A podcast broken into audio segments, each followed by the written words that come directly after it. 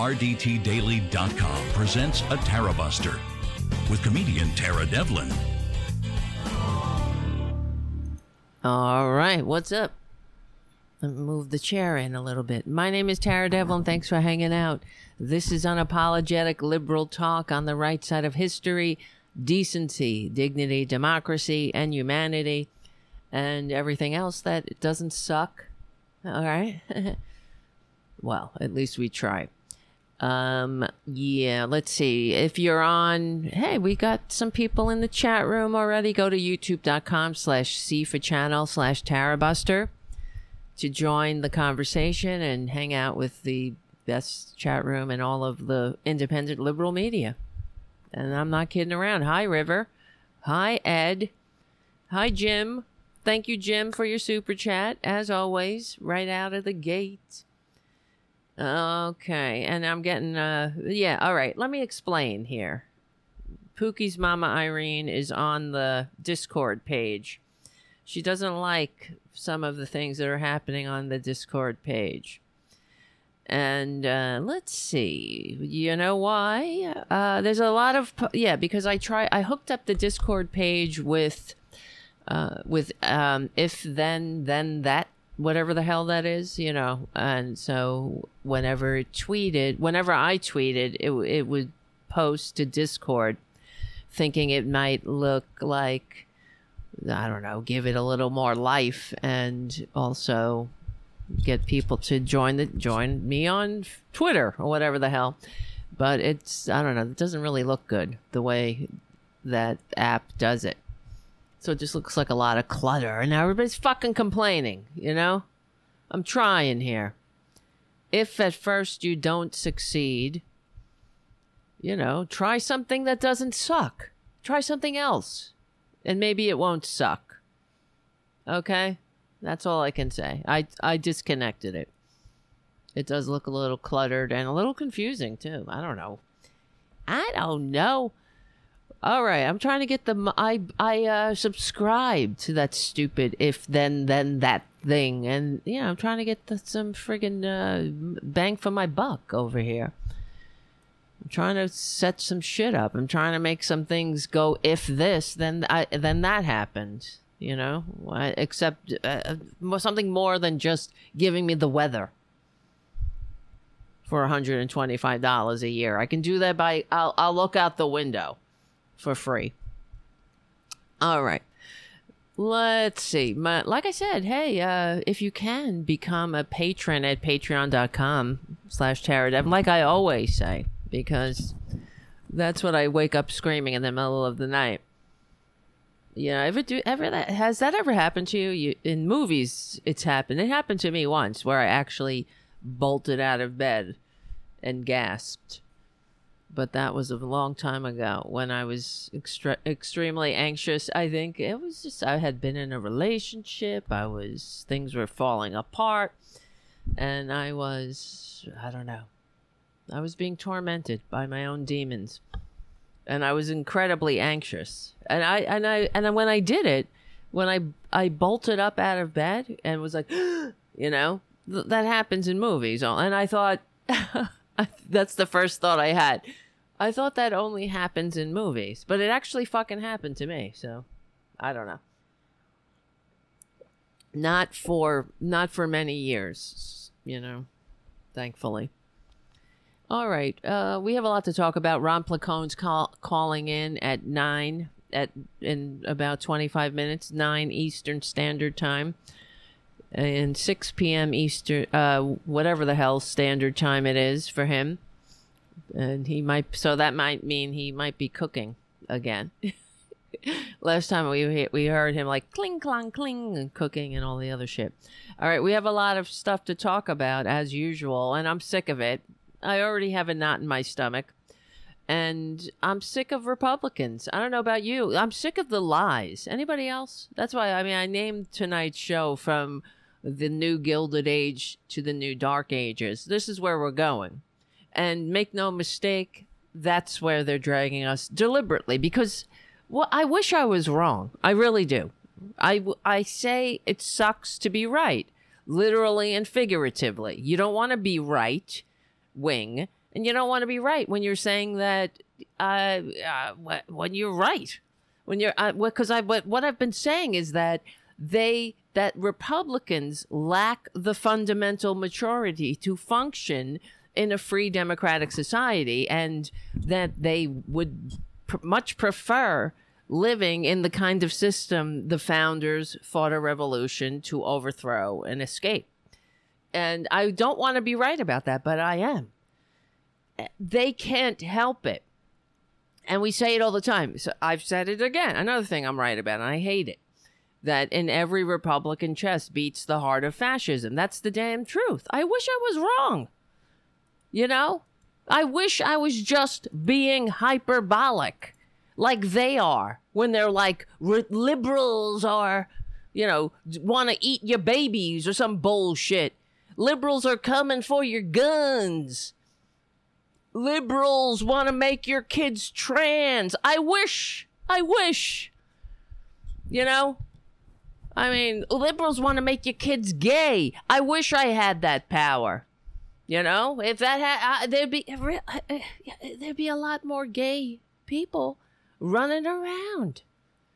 I wish I had the power, you know, but they are they lack the fundamental maturity. So uh, and it slips out now and then. They can't help it. And every Republican chest beats the heart of fascism. They just can't help it. For example, Lauren Boebert. She's another one. Now they just had primaries uh, yesterday, and um, uh, this that that stupid bitch won her primary. The one who banned from the bowling alley, but not banned from the House of Representatives, apparently. Hold on a second. Let me look. I hear. I feel. I feel like the audio is kind of hot. One, two, three. One. Oh, it's okay, right? Okay. You guys will let me know. Anyway, if it's if something is off. So banned from the bowling alley. She her her she's she's banned from the bowling alley. her local fucking bowling alley. All right. That's, I mean, I was never banned from a bowling alley, and I was an active addict an alcoholic. I, and still, I knew how to behave myself in a bowling alley. To the very least, we should all know that. That should be like the minimal amount of of uh, you know social skills you need to not get kicked out of a bowling alley. Right? And thank you, Jim. Jim says the sound is good. Great. Oh, yeah. And I also have to give a couple of plugs. APS Radio News. Thank you so much for hosting Tara Buster. And uh, FYINation.com and uh, Rockfin.com. All right. But I suggest go to APS Radio News to check out a very good site that has this good show on it. And other shows that maybe aren't as good because they don't agree with me. So I would just skip right by those shows, but and stick go right to Tara Buster because you don't need any other shows really. I'm just telling you for real. I, I wouldn't lead you astray. It's true, right? Jim says, considering what happens in bowling alleys, that's quite a feat. It's I, exactly banned from a bowling alley. It's not like you're getting banned from know, the fucking Met. You're yeah, or any of that is even that's just bad enough. You know, it's not like you're getting banned from MoMA. You're getting banned from some some place that allows the worst. The worst bottom feeders are hanging out there. It's not the high society crowd. You don't see any high society bitches up in that bitch at the bowling alley, right? Nobody is like putting on the nines and going to the bowling alley. She got banned from a bowling alley. And so she's also a dumbass who failed the GED test twice. She dropped out of high school because that was too much. That's too much responsibility for a member of the per- party of personal responsibility. Also, oh, I have to also the other things about her. She's just she's like Marjorie, well, perjury trader Green, and every all of the Republicans. Every they're so full of shit. Everything is um, a lie when as far as they're concerned. I mean, no, as far as we're concerned, everything. It, it, I'm not saying no, no, no. That means it's an opinion. Excuse me. Let me roll that back. They are liars. It's not as far as we con- are concerned. It is a fact. They are liars. Their origin stories are fabricated.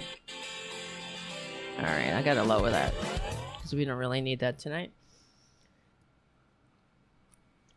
So Lauren Bo, like like Marjorie, like perjury trader Greens.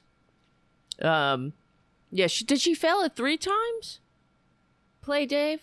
I thought she only. I thought she passed it on the third time. But I could be wrong about that. Yeah, I I wouldn't doubt it. She she's a dumb bitch. She's a lazy dumb bitch. Also, so here's the thing. So we all know she has that restaurant or something called Shooters. I guess because they're all they're very. Oh, she failed three times. Okay, thank you, Play Dave. So three freaking times she failed the GED. How do you fail the GED three times? That means you're a dumb bitch, you're a lazy bitch, and you don't study because you lack the, you know, you don't even want to, you know, that's too much. She only um, tried to pass the GED because she was being sworn into Congress as a high school dropout. And I guess that was for somebody banned from a bowling alley, that was the bridge too far. And so her and her sexual predator husband, and her husband is a sexual predator. That's how they got banned from the bowling alley. See, Lauren Boebert is a piece of shit. I, I mean, I'm sorry, she is. She's a she is human excrement wound up and walking. Uh, she's also a whore. Ex- no offense to sex workers, because she, I'm just saying it because that's what she is. And she doesn't, but be, I say no offense to sex workers because she doesn't have the courage to even admit it like sex workers do and embrace it. She just looking for the latest grift. She's a working girl. Yes, exactly, Jim. And she has uh this she had this shooters th- fucking restaurant that's what it's called shooters like hooters i guess because everything that republicans do is derivative because they suck they don't have any original ideas they don't have a brain in their head and it's also like why i say we will win they and they loathe us because they envy us they it's because they just can't measure up. You know what I mean? We leave them in the dirt, in the dust. They like being in the dirt, but so we leave them behind. We just can't help it. They are, that's why they're all like, oh, left behind. And then they write these books about being left behind because they're, they are anxious about that. The fact is, they are continuously left behind by by evolution, by by uh, civilization, by you know, by modernity. That's why they want to drag us back. So, and they're being they are successful, but at this point, but they really aren't successful. They're only successful in as much as they can cheat. You see, being successful would mean that they've changed public opinion and that and actually the majority of people want them in charge, but that's not the truth. The majority of the American people don't want them in charge and don't su- uh, support them or agree with them. For the 50 fucking years, they've been uh, all about so called uh, pro life and going after Roe v. Wade. They, the, the public opinion for abortion is still at six oh, oh slightly I don't even know at sixty percent in the over sixty percent So that's always been the case for 50 years. They have not been able to change the public opinion. So they're not successful. They're just fucking crafty. They have the low cunning of a bunch of fascists who hate America and don't give a shit about changing public opinion and then going out and knocking on doors and getting their uh, their policies through in a legitimate way. You see what I'm saying? So they're not that's why they cheat. That's why they they hate America and they can't help it. Yeah, and so Lauren Boebert um, and her her her restaurant is uh, was in w- losing money and uh, you know on the verge of bankruptcy. I'm not sure if she actually did declare bankruptcy, but uh, all of a sudden, you know, they're they're making uh, millions, and the the husband who has absolutely zero experience in uh, in oil is now a consultant for a fucking oil lobby. You know what I'm saying? So he's making a she he's making um, a a salary of four hundred and fifty thousand dollars in that ballpark because they're uh, but but hey hey hey let's all uh, talk about Hunter Biden's laptop and the the corruption there. I hate them. Oh God.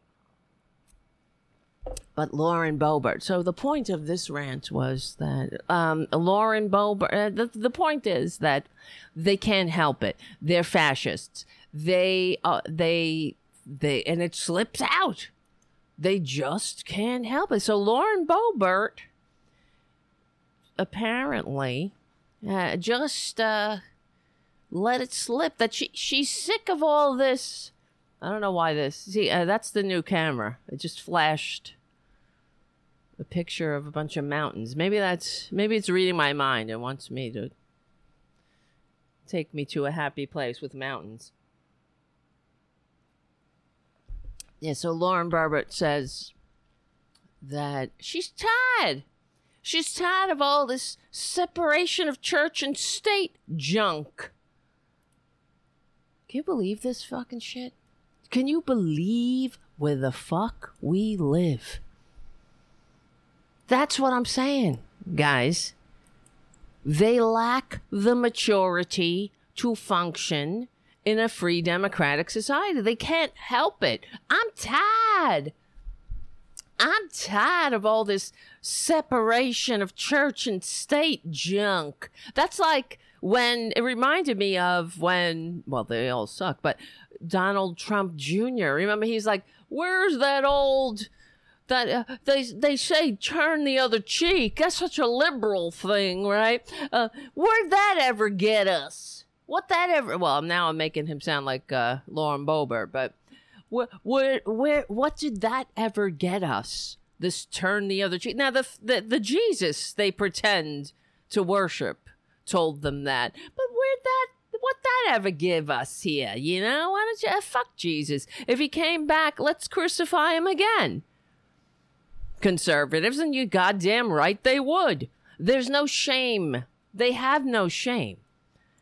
Th- that's a human emotion, you know, that Mother Nature instilled in us so we could learn how to get a, get along and live together. When eh, if we do something that makes us feel shame, you know, we're like, "Oh, gee, we won't I won't do that again." That's how you know, that's part of how we are interdependent. But some people lack they lack that ability just just like Republicans lack the fundamental maturity to function in a free democratic society. I, and I can't take it. So I, I just wonder how much longer we're going to take it. For real. So Lauren Boebert says um, let's see. This is from The Guardian. Martin Pengelly, the extremist Colorado Republican Congresswoman Lauren Boebert won her primary Tuesday night, which, come on. Really? Really? W- hurry up with that with your um what is that you know, what's that that organization that's going after her? I guess they I think they started too late, you know? Lauren Boebert the ones who were what's the name of that organization? Somebody on the chat will tell me. Lauren Boebert, uh, sex worker. Let me look this up. Um. Anyway, whatever. Who cares? And it's the same organization that took down Madison Cawthorn. Damn. Oh, shut up! I'm, I'm, you know, I just, I just googled Lauren Boebert, sex worker, and um, I'm, you know, this is why that why liberals get on my nerves too. Like, some, it's enough sometimes. Stops. This is from Mother Jones. Stop spreading deeply misogynistic rumors about Lauren Boebert. Shut the fuck up. Please. The Political Action Committee that helped bring down Madison Cawthorn has released a series of salacious accusations against Lauren Boebert, and liberals are eating it up online. But if Cawthorn allegations, which centered around an explicit vid- video, were fueled by homophobia, then Boebert allegations are being fueled by no less than but by a no less pernicious force, misogyny. Is it really, though? Come on. Really. Several news sites in recent days have breathlessly amplified claims that Boebert had two abortions while working as a paid escort, a small news cycle that's prompting loud accusations of hypocrisy from the blue wave Twitter crowd. You know, this is why and uh, they exactly Irene on the chat. She fucking deserves it. If she had two abortions while working as a sex worker, she's a hypocrite. She needs to be exposed. Abortions for me, but not for thee. To be sure, these outlets have published unverified claims from a politically motivated organization as if they were facts, all in pretty clear violation of good journalistic practice. These claims come from a heavily redacted set of anonymous text messages and without corroboration, blah, blah, blah. One of the photos that the source characterized is of another woman entirely, not exactly the mark of a trustworthy tipster. Last month, I published a feature on Boebert for which I interviewed many people who personally knew her. I had to sift through a lot of unverifiable information. Okay, yeah, she's telling us all how to do journalism. Uh, a lot of criticism of Bar- Boebert is warranted, but she doesn't deserve to be the victim of sexist tropes. Shut the fuck up. yes, she does. um, I mean, come on. This is what I'm saying about Democrats, about uh, you know, obviously about some liberals they they take it too far. Give me a break here. Let us not because as they everybody was talking about uh, lauren boebert on twitter you know when this came out people are like every other tweet really was you do realize you can criticize lauren boebert without being misogynistic or without resorting to uh, sh- sex or or slut shaming or something like that. You know, so let us all fight with our um, one hand tied behind our back and always let's take the high ground here because uh, it's worked out so well this high ground waiting maybe if we emulate and model good behavior for another fucking 30 years. We'll be living in um in the in uh, a Taliban like state. And then everybody will be happy. Give me a break. American muckrakers. Thank you, Play Dave.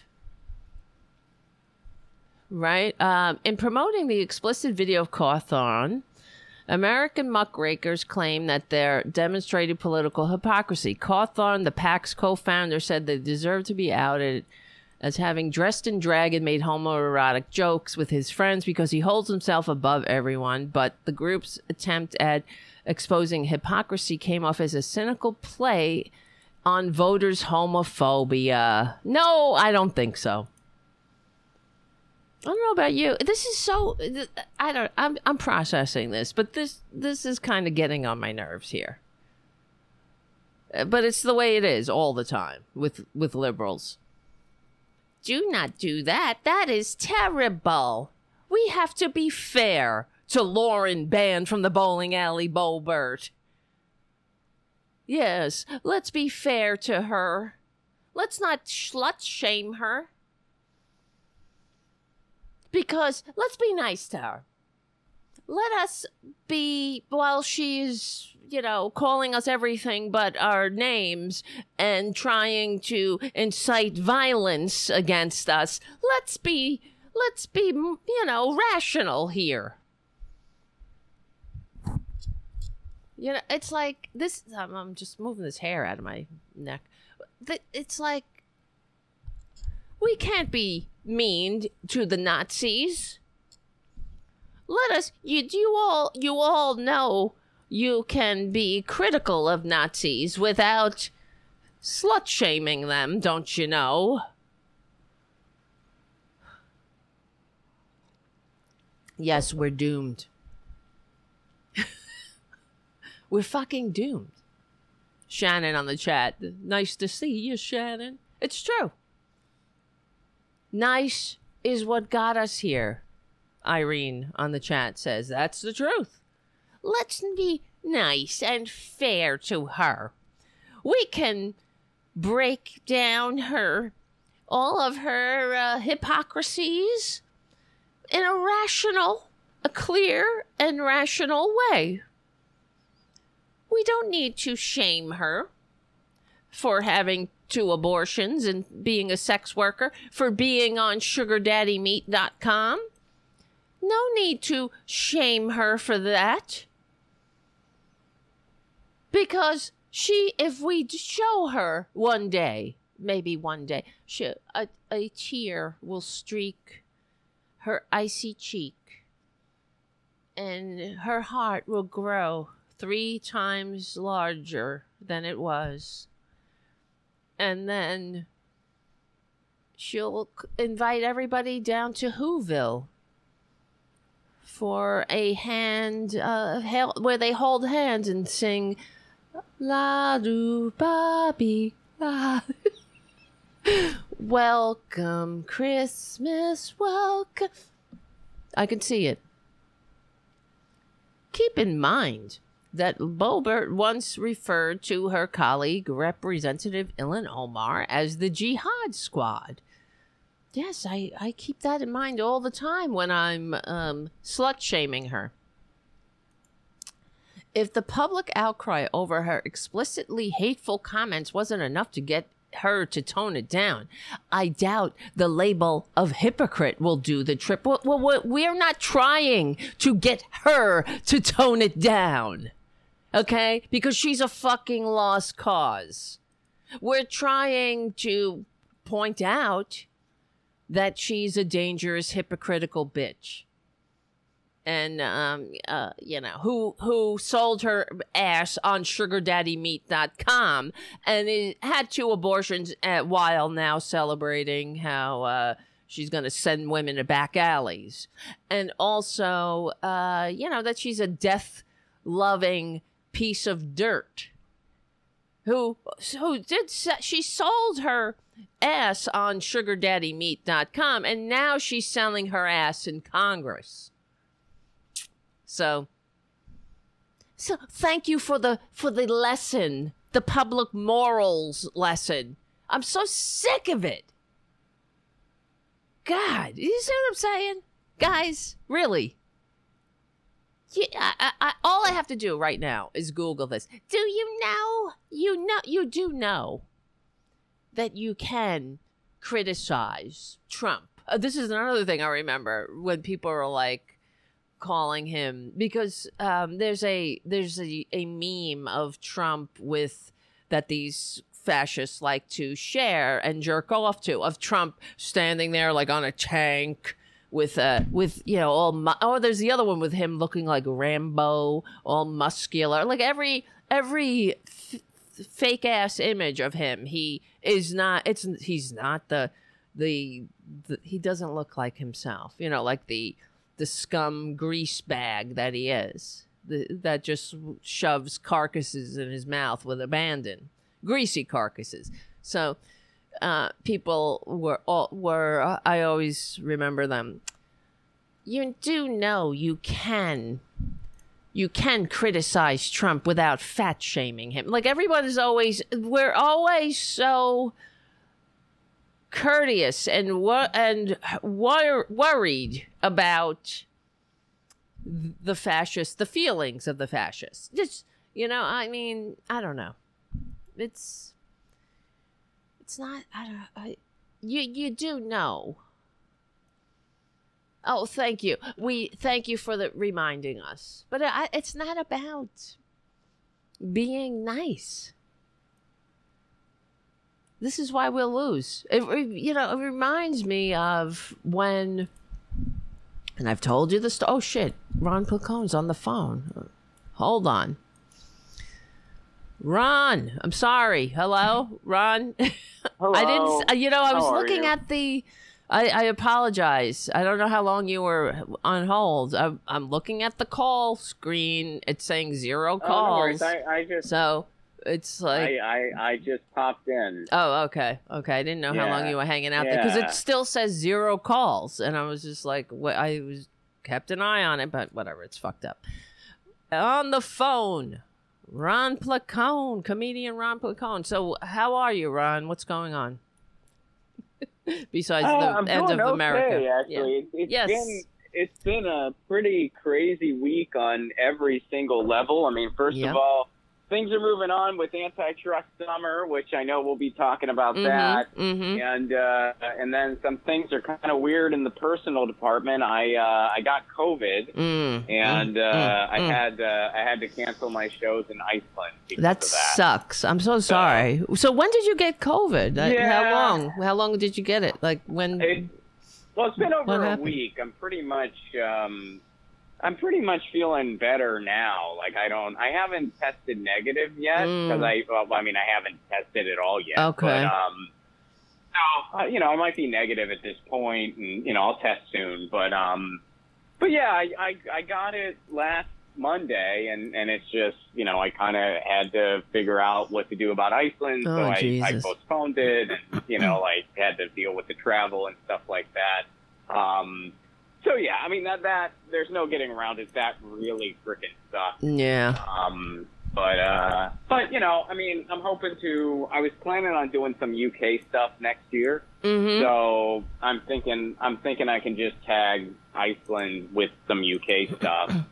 And Right. kind of make that tour longer and include Iceland. So, you know, I- I'll figure it out. It, it's not, you know, there are worse things, obviously, but but it is a bummer, Hmm. especially with having to having to cancel two tours, you know, in, since 2020, you know, Right. because of the pandemic, and then have, having to cancel another thing because I got sick is kind of like, wow. That sucks. Um, But yeah, it does.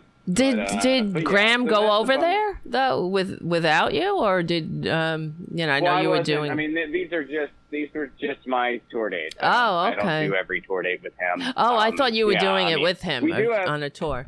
That's all. no, Yeah. I was I was doing Iceland by myself. I, Oh, I that did sucks. I did the Northeast in Canada by myself. I was supposed to do Iceland by myself. And then the Northwest coming up in July, Graham and I are doing that together. We're doing Portland, Seattle, and Vancouver. We're doing a weekend in the Northwest together. Which uh, grab your tickets now, ronplacone.com. Uh, Yeah. I'll plug it again at the end. But Definitely. uh, but yeah, we uh, yeah, Iceland was just going to be me. I was doing the Fringe Festival, and unfortunately, man. I'm going to have. Well, I, I postponed my show. I think my show is my first show was supposed to be last night, and my second show is Ugh. supposed to be tomorrow night. So, Ah, that sucks. yeah, it's it's a bummer. I wish I was over there, but um, I don't know. It's kind of crazy traveling internationally right now. So hopefully, you know, when I reschedule, it'll just be a better time. Right, in in general. general. So, but, but Yep. who knows? But Who knows? yeah, I mean, just you never know. You never know. But, but it was definitely bad timing to get COVID. Um, but I'm glad you're feeling better. And yeah, how did you? How do you know? Like, what were the symptoms? Like, when did you get it? And all? Like, tell me how you how you did you, know, really were you really sick? I have no idea. Uh, not really. I, to be honest, I, you know, and, and I'm vaccinated and boosted. I had one bad day of symptoms. As far as like, I'll start at the beginning.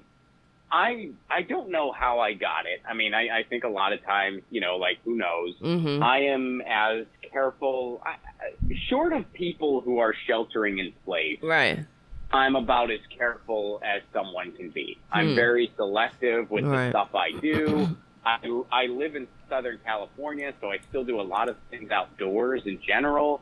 I still mask, so I'm about as careful as a person can be, short of sheltering in place. Right. Uh, I, I think the only people that I can say are more cautious than I am are the people who are still sheltering in place. Hmm. Um, but you know, I mean, to each their own. I mean, you know, do, do what you're going to do. But I'm, I'm just saying, you know, I'm, Right. I'm I'm pretty cautious.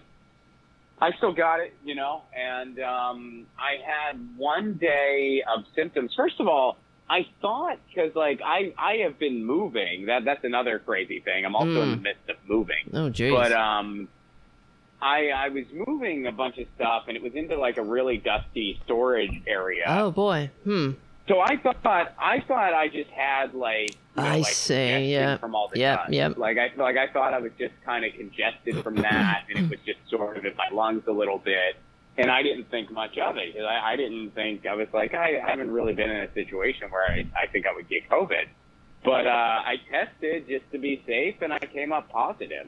And Wow. then, you know, later that day, I, I felt a lot more like I was very, I was incredibly tired. Right. And I just Yeah. could not get out of bed. And I had a fever. Um, but I didn't feel like terribly sick. Like, like I definitely felt Hmm. sick, but I wasn't like, oh my God, sick. And that lasted for a day. The next day, my fever was gone and um, my symptoms were a lot minor in comparison. But then they just kind of lingered for a little while. So, so Hmm. they've been pretty minor, but they have been kind of going on. Right. Like, and, and right now I, I feel a little drowsy, and I feel a little like shortness of breath. But that's about it. I, I don't Hmm. feel sick. I my my sinuses are pretty clear. Um, I haven't had a temperature in a long time. Hmm. Um, so I'm I'm pretty sure at this point I wouldn't be contagious. Um, Did your wife and, get uh, it? I've just not. Yeah, she got it. Oh, Yeah, she got it. And uh, we've been quarantining from the cat the best we can. Right. It's not, we can only do so much because we live in a one bedroom. Right. And, Yeah. you know, Lucy, Lucy was, I mean, it was, it was really making me so sad because, like, Lucy was noticing I was avoiding her. and she no Yeah. She doesn't know, Um, right? Poor Lucy. So, you know, I, I did, we did the best we could, um, but we can only do so much. As of right now, she has not shown signs of anything. I know that, you know, animals, to my understanding, can get it, but it's, um, you know, it kind of varies if they show any symptoms or not. I, I mean, I don't think it's super common for them to get it. Like they can, but it's not the most common thing. And if they do get it, it's also not very common for them to really show any symptoms. Right. It's, it's just sort of an asymptomatic thing. Um, so, you know, as long as she's fine in herself, I'm, I'm not worried. And, and so far she has been. So I'm, I'm thinking at Right. this point, you know, if something was up, we, we would have known by Yeah. now. But but I'm still being as, as careful as I can, with, within reason. Like Right. I don't like if she if she like if she gets on me, I don't like push her off or anything at this point. But you know, Well, it um, does say, according to where is this? Uh, it says about pets and COVID nineteen. Not all of not all of uh, you know animals w- who catch COVID have signs of illness. Some have mild symptoms, and uh, these animals have caught the virus from close contacts with humans who were infected. But yeah, so they'll be all right though. yes. Yeah, I think it was like they have like a thirty percent chance, yeah. and if they get it, there's also like a thirty percent chance or so that they'll have any symptoms. So Hmm. you know, when you kind of add those percentages up, it's not a super high Right. likelihood. But it you know, does say anything will be wrong, but it can happen. from the FDA website, it says from the you know the, the government website, it says if you are sick with COVID, you should avoid um, contact with your pets, just like you would with people, including petting, Yeah. snuggling, kissing, sharing food, and sleeping in the same bed. So, just be careful. but you have which- been. which- so yeah. she would have been. And, She. and we have been. Mm-hmm. Yeah, to That's the just- best yeah. of our ability, we've been doing that. I mean, it, it's like it's not like I, I can say that she's never been in the same room or Right, anything like that. right. That's pretty impossible. You know, I, I live in Los Angeles. We live in a one bedroom. It's the same Right. house. I mean, you She's- know, there- there's only she's so much- fine. She's unless fine. we like, yeah. But uh, but yeah, we, we did make the effort to the absolute best of our ability. So So, um, well, I'm yeah, glad you uh, so sound fine. You know, you sound normal, so you don't you. sound sick at all. But I know, like a, a Yeah, woman I mean, who. I've, I've been, Mhm. Go ahead. Sorry. I've been relatively active. I, I mean, I've, I've been able to like exercise and stuff because you know, I you know I live near the beach, so I've just you know, I mean, I wear a mask and I just kept my distance. I mean, I was pretty far Right. away from any other person, and, and I wouldn't spend time in like the crowded areas. You know, you know, just to Mhm. try to be courteous of people Yeah. around me. So, you know, I, I've been pretty, you know, like like if I see my neighbors, I say hello from a distance. Right. you know. Um, so I, I, I've been, you know, I, I've been a good steward or whatever, but I have been able to, you know, move around. Like, like Yeah. I've been. I mean, I even like walked in between. Because you know the place my wife and I are moving is right down the street, like it's in walking distance oh, from where okay. we live Well, that's good. So, so I've like walked in between the two places and stuff, and you know stuff like that to just drop off whatever. Right. like slowly moving in, and uh, yeah. And, and by the way, since I brought this up, I do need to uh, I, I do need to specify this. Um, yes. My please. wife and I, we ended up having, you know, we were going to move because of this place we found. And that was, those wheels were set in motion after I had already set up the Iceland stuff, like way after. Okay. Iceland was already set. Like you weren't gonna like leave your wife to move alone. Yeah, I don't want I don't want people to think I'm the worst husband in the frickin' world. Right. Like, like I don't want people to be like, oh, hey, we have to move. I better find work outside of the country. Like right Exactly. now, that's not what happened. That's not what happened at all. I even offered, like, like I even said, should I postpone Iceland? So right. you know, I ended up having to postpone it, but but my wife did say, no, I can handle this. We'll just get as much done before you leave, and you should go to Iceland. You shouldn't cancel it. Right. Um. So Well, was just down the block, unfortunately, I had to cancel it anyway. yeah. Unfortunately, I had to cancel it anyway. But I, I am. I'm trying to like look on the bright side where Yes, it's like I, I was kind of bummed out that I was going to Mhm. have to move, like miss that with my Mm. wife. You know. Mhm. I mean, moving sucks. No one likes that. But it's really cool when you're in like a new place, you Yeah. know, and, and you're like just starting a new chapter together. And I was genuinely sad that I was going to miss that. Mm. So, you know, now I'm I'm not going to miss it. So that's good. And hopefully when I reschedule Iceland, my wife will be able to come with me. That'll be nice. Yeah. so I'm, I'm hoping I'm hoping it all works out in the end. You know? It will. Right now I'm still like super depressed about It'll it. Will be fine. I always have to But, you know, yeah the best I can. when things like that happen, I always have to think about that it was protection in some form. You don't know. You may not know. You know what I mean? It's just sort of like look at it Yeah, like so, you know something better I is, look at is that coming. way too. Yeah, I look Mhm. at it that way too. Because when, when I think of like other moments in my life where like something Yep. has happened, I'm, I'm not one of these people like everything happens for a reason. Right. I'm not one of those I people. know.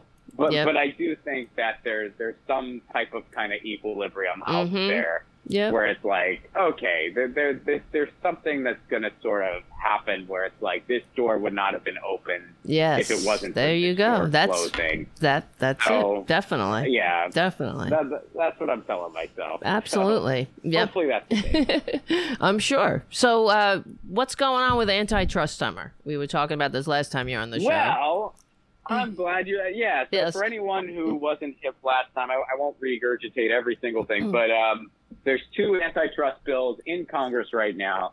They have a lot of bipartisan support. They're very popular, and they rein in big tech monopoly, big tech monopoly practices. The practices that Amazon are doing and Google with self-preferencing their own content over Mhm. everyone else. It reins in the near monopoly they have in the App Store where they charge alternative apps exuberant fees and commissions. It is very important antitrust legislation and the future of the internet. Mhm. It really is. The future of the internet is really at stake. And, you know, I encourage people who missed our last episode to, to kind of do a deeper dive into these bills. You can go to antitrustsummer.com or if you're following me on Twitter, I've done a lot of videos around these bills. Um, you know, same with like my YouTube channel and stuff like that. So if you want to take a deeper dive, I've got a lot of content around it. So it's Fight for the Future, who I'm collaborating with on this campaign. Um, so these are important bills. And uh, Fight for the Future started um, having these video billboards being driven around Chuck Schumer's residences in Washington, D.C. and New York Yep. to try to get them to act on this. Now, now here's the fun part. So this has gotten some press attention, and the New York Post did an article about it. That hey, they're they're driving these video billboards around Chuck Schumer's houses, and according to a spokesperson for Chuck Schumer, he supports these bills and Yeah. wants to get them passed. So I mean, which is kind of like, okay, Chuck, it's like you're standing at a grill and you got utensils, you got burgers, you got charcoal, you got the lighter in your hand, you, and you're, you're looking around. Nobody else has any of those things, just you. And you're saying, "Hey, I'm all about grilling these burgers." Okay, Chuck, we'll light the freaking charcoal, buddy. Right. You are the majority leader. You're the majority leader. Yeah. You can bring these bills to the floor right now. So you support these bills, bring them to the floor. They're saying, oh, well, we might not have the votes. No, you got the freaking votes. Amy Klobuchar is on record saying she has the votes. There's enough bipartisan support from Republicans and Democrats that these bills would pass easy. Right, And right. then they'd be signed into law. But, What's you he waiting for? His daughter yeah. Well, his daughter is an Amazon lobbyist, and his other Mhm. daughter works for Meta. And Meta is Facebook, for anyone who's not in the know. And, uh, you know, those are two big tech companies that do not want these bills to pass.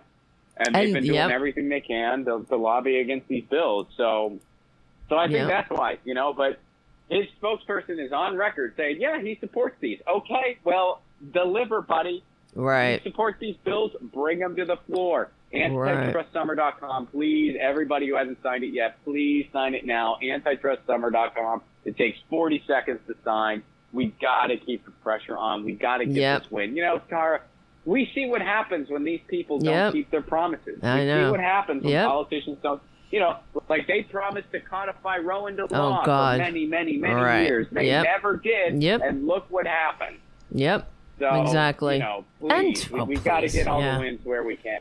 Absolutely. Well, that's one thing. Yeah, get it. We need this win, but because it would just make it harder in general to fight every other thing without with, with these big giant monopolies. You know, always breathing down our necks.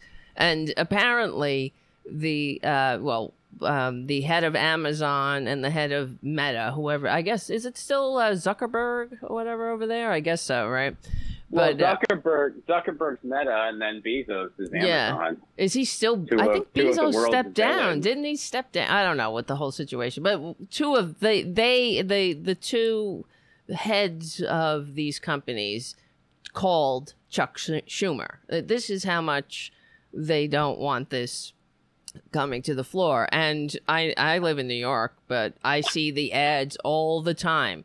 The way that they present it is uh, we don't let Congress stand in the way of innovation. This is this is how they're presenting it, and jobs, and you Yeah. know, and uh, and and puppies, and uh, happiness, and all this. It's, It's all Orwellian. It's Orwellian doublespeak. yeah, It's Orwellian doublespeak. Everybody knows that when it comes to jobs and innovation, The Yes, opposite is true. exactly. Antitrust legislation helps jobs and innovation. You know, the example that they did in the John Oliver thing is when they broke up AT&T. When antitrust Yeah. legislation broke up AT&T, what happened? Well, it led to more inventions like the answering machine and the modem, Mhm, which led to the mhm. World Wide Web. That's right. It led to long distance calls getting a lot cheaper and more companies having a seat at the table.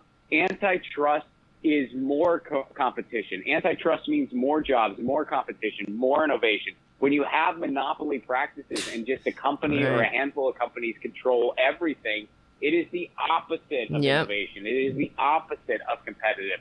So right now, like the internet is kind of being held hostage by a handful of companies. And Yeah. they're not, you know, I mean, people make it out like, oh, well, they're so great. They're so, we don't even know I know. is Right. Yes. because they're, they're holding everything back. People used to think AT&T was great. They were Yeah. like, yeah, this is great. Meanwhile, uh, long distance calls were Yeah. like twice. I remember. much as it needed to be. couldn't call long distance I- I because mean- it was so expensive and then be like oh got to get off the Yeah, you phone never did. Yeah because it's and Yeah. especially my I mean, i have relatives family- yep yep exactly you couldn't now Yeah. it's like free how'd that happen right it's like Right. I mean, because so- it was always free So it, it, yeah, really. I mean, so what they're saying, I mean, that that's straight up just Orwellian doublespeak. The opposite is true.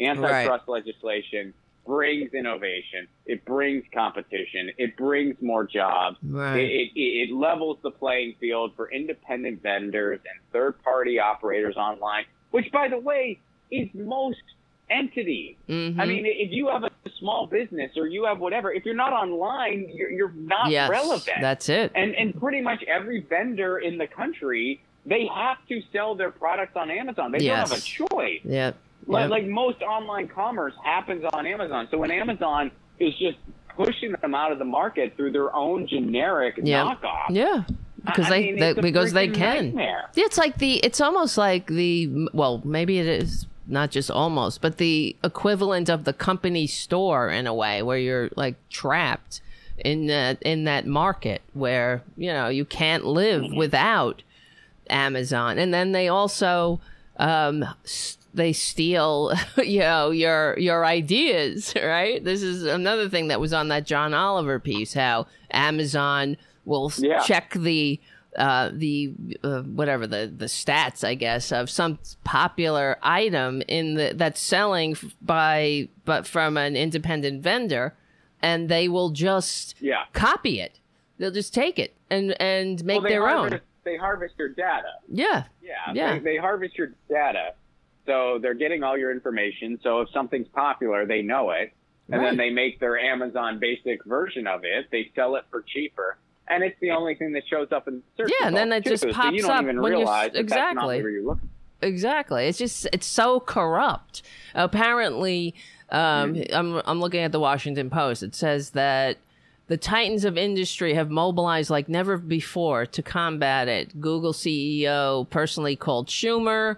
This week, Amazon Z- CEO Andy Jassy has been making personal calls to Schumer and other lawmakers, and Tim Cook from Apple made his own trip to Capitol Hill this month. So, I mean, th- th- the way I look at it is like, like FDR said, "Judge me by my enemies." If these, pe- if all of these fuckers are against this, it is it is a patriotic imperative to to pass this bill.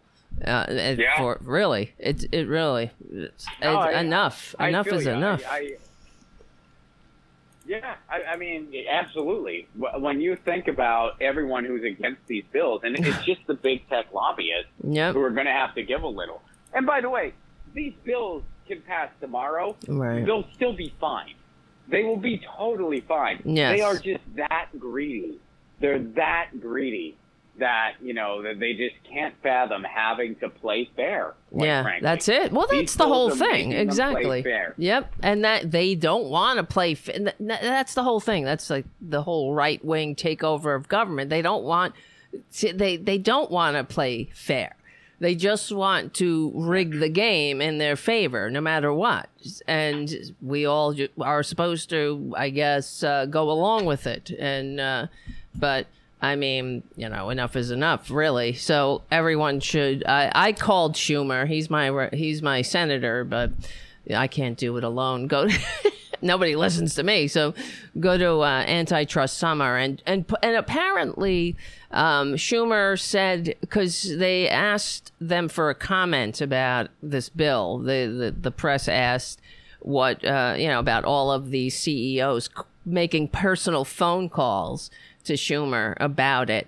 And he said that, uh, and Schumer's um, press secretary said something that, like, oh well, we're we're telling them what we're telling everybody that we support Amy Klobuchar's and uh, Chuck Grassley's bill, and but I guess there's no timeline. They still haven't. He still hasn't put it on the schedule for a vote apparently but he's telling Right. this is what he's saying. He's he supports it. Well show me right? I mean just what's what's the Go problem? Sh- what is the problem here? What is Yeah. the holdup if this is so if you support it? I don't get it right? It's like i guess they're hoping Right. again that maybe people won't be paying attention and uh it, and it just falls by the wayside because of everything else. Who knows right? I i don't know. I don't Well, know. Of course, that's yeah, absolutely. Right, that's what they're hoping right. for. They're, they're hoping. They're hoping that they can draw it out, and then Yeah. they're going to go on recess. Then they're going to come back from recess, and they're going to be in midterm mode. yep So they're like, "Hey, we're focused on the midterms. We got to win." And then, you know, chances are the Democrats are going to get slaughtered in the midterms. So there's just going to be Mm. Don't like say a that. new, God help you know, us. just a new priority list. Oh, they, they probably will. I mean, I mean, let's. I can't handle it. I'm getting out of here if they do. I, I don't know. I mean, um, so people on the then, chat. then, then you should you should. I know, I should start packing. because because they are they are going to get slaughtered and and if that's you know I, I, mean I yeah hope not. Like, I hope not. We're in don't trouble. shoot the messenger, Tara. I'm not shooting the messenger. I'm just. I keep hearing this, and it's just. It get every time I hear that, I'm like, don't, because I'm really afraid what's going to happen if they lose. Because I mean, as much as they suck, they're still the only thing standing in in the way of complete and utter fascism. But you know, not that they're and they not that they're that great, but they I, are. I, I don't you know, share your. I I feel like they're aiding it. I, I mean, I don't when know. you have yeah. like just neo-fascist and neoliberals, Yes. it's like one just leads to the other 100 percent of the time. I, I mean, that's just the way it is. Right. Because when you're Right. going to be a laissez-faire capitalist, well, what's Yeah. going to happen? You're, you're just going to let the extreme in, and when the extreme Mhm. is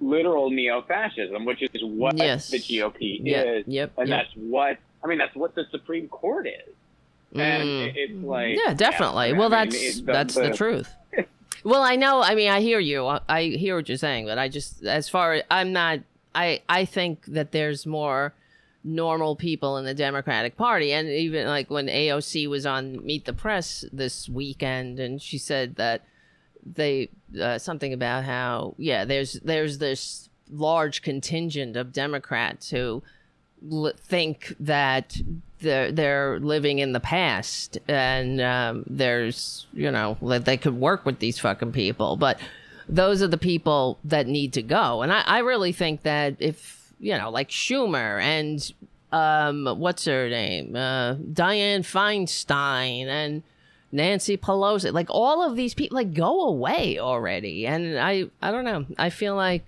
there's the younger Democrats are more you know, on the right side, in my opinion. But uh, the the point is too, though, there everyone, the whole system, people are, you know, uh, swimming in a corroded. F- f- uh, pool of money, you know. If when you when you have legal bribes Yeah, built I right mean- into the system, then it's yeah. What are you gonna do? Right. It's I It- mean- it- it's definitely at the end of the day a, a true systemic problem. yeah. Um, you know, I mean, I, I definitely, obviously, I, I see a difference between AOC and you know the corporate Democrats.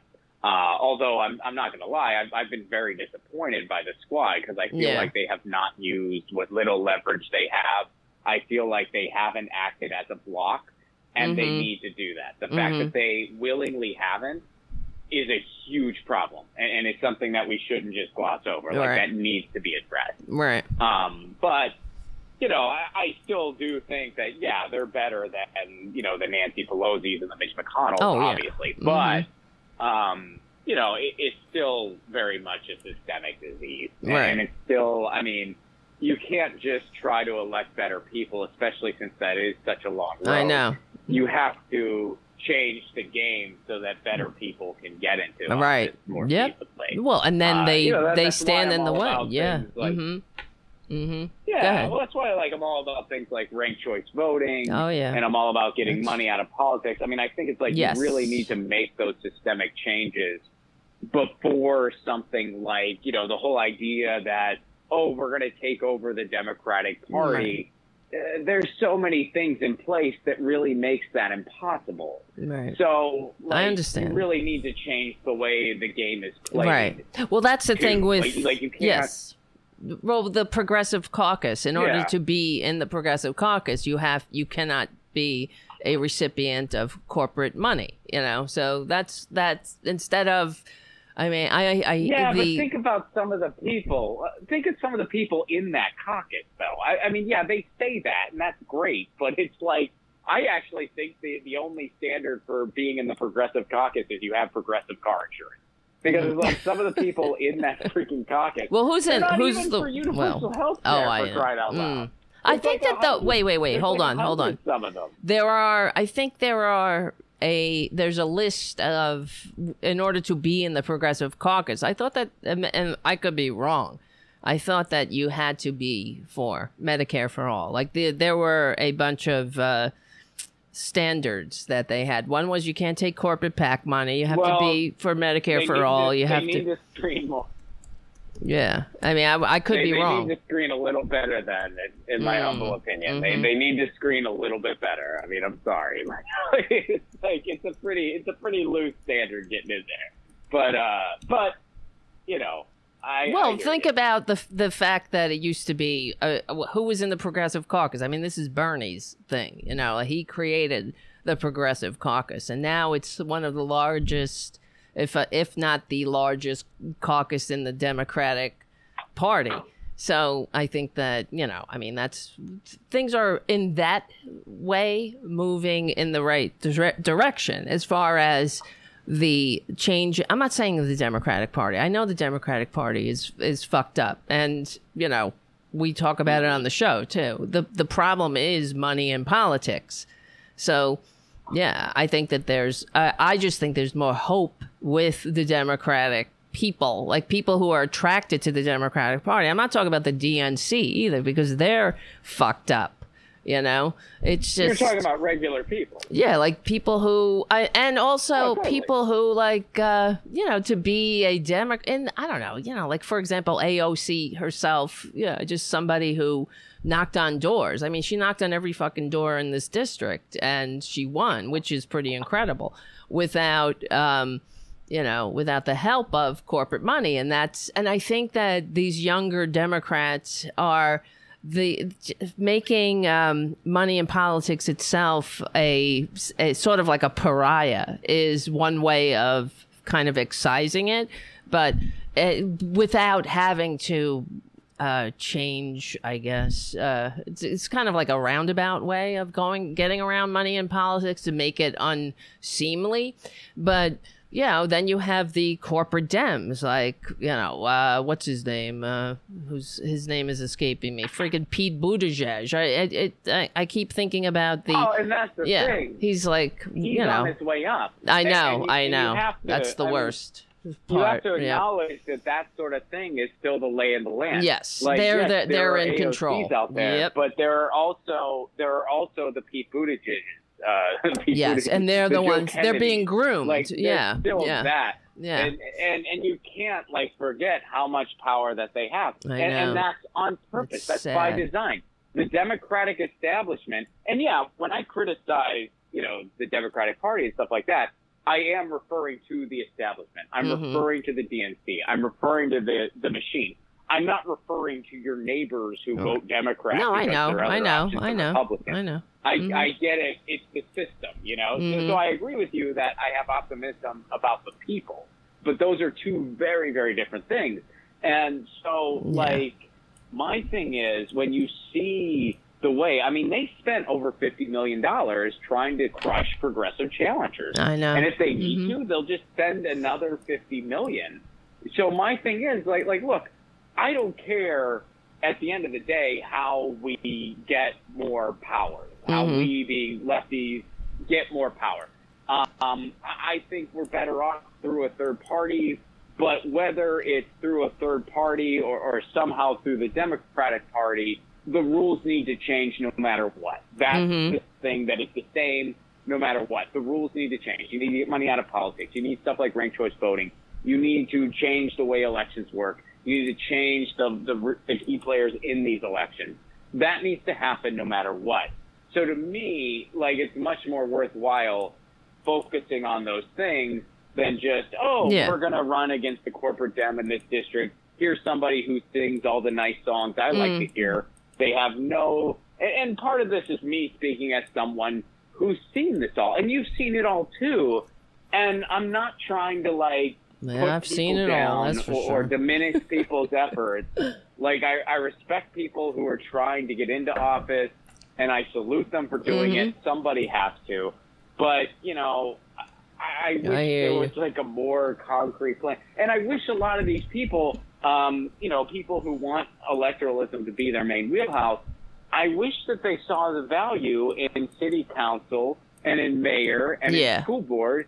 Well, as people, I think, yeah. in Congress. right. But I think I people think are. I peop starting to change. Yes, yes, and I think that I- I we can think- do all are, of those but- things. No, definitely, because here we just had a primary, as you know, in different parts of the country. Here in New York as well, and uh, the and even though the corporate Dems won the top of the ticket, all of the lower, uh, like the Assembly and uh, like in personally uh, here in Queens where the progressives won. So uh, there were a lot of there's a lot of progressives running for local offices, and yeah, I think that's changing a lot. Where people are putting their hat in the Well, ring. yeah. hmm Yeah. Going so local mm-hmm. is key. Another thing that people do that I think is kind of misdirected is they sort of compare it to the Tea Party, and, and they think Yeah. that there can be some kind of lefty takeover the Right. way the Tea Party really, you know, took the Republicans. Yeah. What they're failing to take into account is that the Tea Party had billions of Koch money, Koch Yes. brothers money, funneled into it. Like calling the, the calling the Tea Party a grassroots movement Right, is like is calling ridiculous. Walmart a mom and pop Uh-huh, shop. Like, yeah. like it's just ridiculous. So this is actually, if you're like a grassroots progressive candidate, that is actually a grassroots thing going up against the corporate machine. The the Tea Party was anything but that. yeah. Plus, you see some of the real. I mean, it really makes you look at the corruption in our Mhm. system. Yeah. Where it's like, okay, the Republicans don't have things like super delegates. They don't have things, you know, Right. you know like, Yeah, all these things that's place, true. like the D Triple C and, and entities like that. Why don't they? Well, because the Democratic Party is supposed to be for the working class. That's they true. put on that facade Yep. that they're actually for the working class. So they have to have more things Yes. in place to yes. make sure actual grassroots people don't get power. Whereas Right. Republicans, they make no qualms. They're like, ah, no, we're Team Wall Street. Right. So they don't have to worry about that. Every, Yeah, I wonder what happened with that Team Wall s- Street. where that super Um, delegate thing happened. Uh, there was, I think it happened because democracy was about to break out too much. Let me see, super delegate. Because the thing, and the other thing I think about the well, Democratic it Party, happened because of Bernie. No, uh, but I, I mean, mean, the, the super delegates were getting Right, but they were in place before the super delegate thing was. al- It started in the 1988 election, apparently. So, but for some reason, I don't remember the whole backstory, but it was because of you know uh, some bullshit- outsider. Mm-hmm. Mm-hmm. Yeah, the the bullshit they give you is because of uh, they're saying, oh, we wanted to prevent a Dukakis. basically. Yeah. you know, because Dukakis got slaughtered, and they made up this thing, and instead of just being like, well, that candidate did a terrible job, the establishment didn't get behind them, whatever, they basically ran with this to say, oh. You plebs are too stupid to ever put up somebody Right. electable. Yeah. So you need Oh, right. Maybe that was it. Yeah. doesn't get too Mhm. democratic. That yeah. was that was what they. Let me you. see. Wait, and wait, then wait. of course you had Clinton come in. right. So I mean, Yeah, that- they the- were really able to. to Let me see. that. Here, this And- is and what it they- says. and Wait. people still bought it. Right. People It says. Uh, let me read this thing. It says superdelegates were created in the in the early '80s after the Democratic Party looked at rewriting their rules after an extended fight over after an extended fight over the rules in a bitter primary between an incumbent president Jimmy Carter and Massachusetts Senator Ted Kennedy. That's that's what happened. All right, now I remember because Ted Kennedy was like was the outside. Yeah. The party had made dramatic changes to its rules after the chaos of 1968 when Hubert Humphrey had not won a single primary but was nevertheless nominated at the Chicago Convention. the new rules replaced se- selection by party bosses in conventions with a process that made picking delegates far more dr- democratic and included this is what it's saying i'm re- reading from the guardian and included language that encouraged women and minorities to be adequately represented. The problem was this new system totally cut out elected officials and the party elders out of the process. That's what it's saying whatever it goes on and on but i also think Yeah, that which is yeah bullshit. yeah Because guess what? They have a vote just like Right. everyone else. It doesn't Yes. count them out of the process. They have a vote just like everyone else. So basically, they're saying, "Hey, it used to be," and that was the excuse they gave in court with the whole Bernie thing. They said, "Hey, we used to just pick our candidate in the back Yes. room." Brr, brr, brr, brr. Right. Then we made it almost democratic, Ah, but not really. right, So I it's like, see. wow, way to go. So Right, yeah, I right, mean, right, right. It's it's a bunch of nonsense, and and yeah, I mean it's Right. Uh, Well, I Anyway, also folks, think yes. end of the Anyway, I guess you got to go. You got to. Is that what you're saying? You have to leave. No, no, no. oh, okay. no, no, no. I, I wasn't saying I have to leave. Oh, I'm okay. Just saying, like, you know, at the end of the day, you know, I mean, we could talk about all the holes in electoralism Mm. all, all night, you know, but like at the end of the day, you have to basically make them work for you. Yes. And they don't do anything Well, they unless don't. they're forced Right. to do it. That's the way our system is. We're in an oligarchy. It's totally fixed. yes, that's so we got to go to the mat for any policies that we want. And that's why uh, antitrust summer is so freaking important That's because true. this is something, this is good policy. They know that this will be very popular policy. They Yes. know that it will look good on them if they pass it. right, But right. they still got the lobbyists who got them by the Right. So that's if we're true. so loud that they know, hey, we got to pass this because all these people are paying attention and they're the people who we need uh, come November. Well, then okay, we might see it. Um, Right. But if we're Well, just quiet yeah, and if we're just true. like ah, whatever, they're just going to do what the lobbyists do. right. They're well, just the going to thing, do what yeah. the lobbyists want. They would Well, gladly just Of course. do what the lobbyists Well, this is the thing. I mean, as we know, uh, ninety percent of the American people want background checks on gun purchases. We don't even. I mean, I, you know, this this never happened for years and years and years. I don't know. Is it in that new fucking stupid bill that is eating around the edges or whatever? But um, that's something that was a was an easy win for them, but it it didn't happen because they were getting money. You know, like the Republicans get money from the NRA and whatnot. And the other, what was the other thing? Oh yeah, well, universal health care. You know, it was popular po- uh, policy. Over 60% of the American people think health care should be a right of citizenship, but we don't have, you know, then we have all this other bullshit. But I think that as far as um, the Democratic Party, too, one of my one of the reasons I think that people aren't um, willing to overthrow the Democratic Party, as well as like like the Demo- like the Republicans with the so-called Tea Party, right? Is because the there is this underlying feeling there uh, for years with the Republicans that they that government is the problem, right? Whereas the Democrats never had that. They never had that overarching zeitgeist in the Democratic Party about how um, the government, you know what I mean, is not the problem. So they don't, I don't really think that they see the Democratic Party establishment as the problem. Where and and to to the point that the republicans that the average joe republicans did and do. So they're they're much more willing to tear shit down. And that's why the um the democratic the the establishment itself was they ran on oh they want to tear it down and and uh, when they were vilifying progressives. Like oh they're calling us establishment and you know to that that way it's uh, you know i think that it's sort of like a stockholm syndrome in a way where a lot of average democrats don't even see they don't see the forest through the trees you know what i'm saying so it's easy to make somebody uh, to vilify someone like bernie or any or, or a progressive who's criticizing the corruption in the system as somehow you know wanting to burn it down and uh, Democratic voters are aren't they're not as easily um, knee jerk about it. I don't know. That's what I think. On top of it all, and plus we're all dumb as Yeah, shit I mean, here. uh, so I, I'm. Well, I, I kind of look around and, and I kind of think, why would you not want to Well, burn the system down? that's I mean You know, like, it's like why, true, like, but like what yeah, about this right, you think can be saved? exactly. And, but they you do, they do, and, I understand that not everyone. they well, do. I mean, These, old habits it's die hard, true. right? I I mean, but, it, yep, it's hard. And, and I and I get that. Like, I'm not going to win every single person over every single time I talk. Like, Right. I, I accepted that a long time ago. But you know, I I mean, sometimes I pose the question back, and I'm, I'm like, what's worth I know. thinking here? Yep.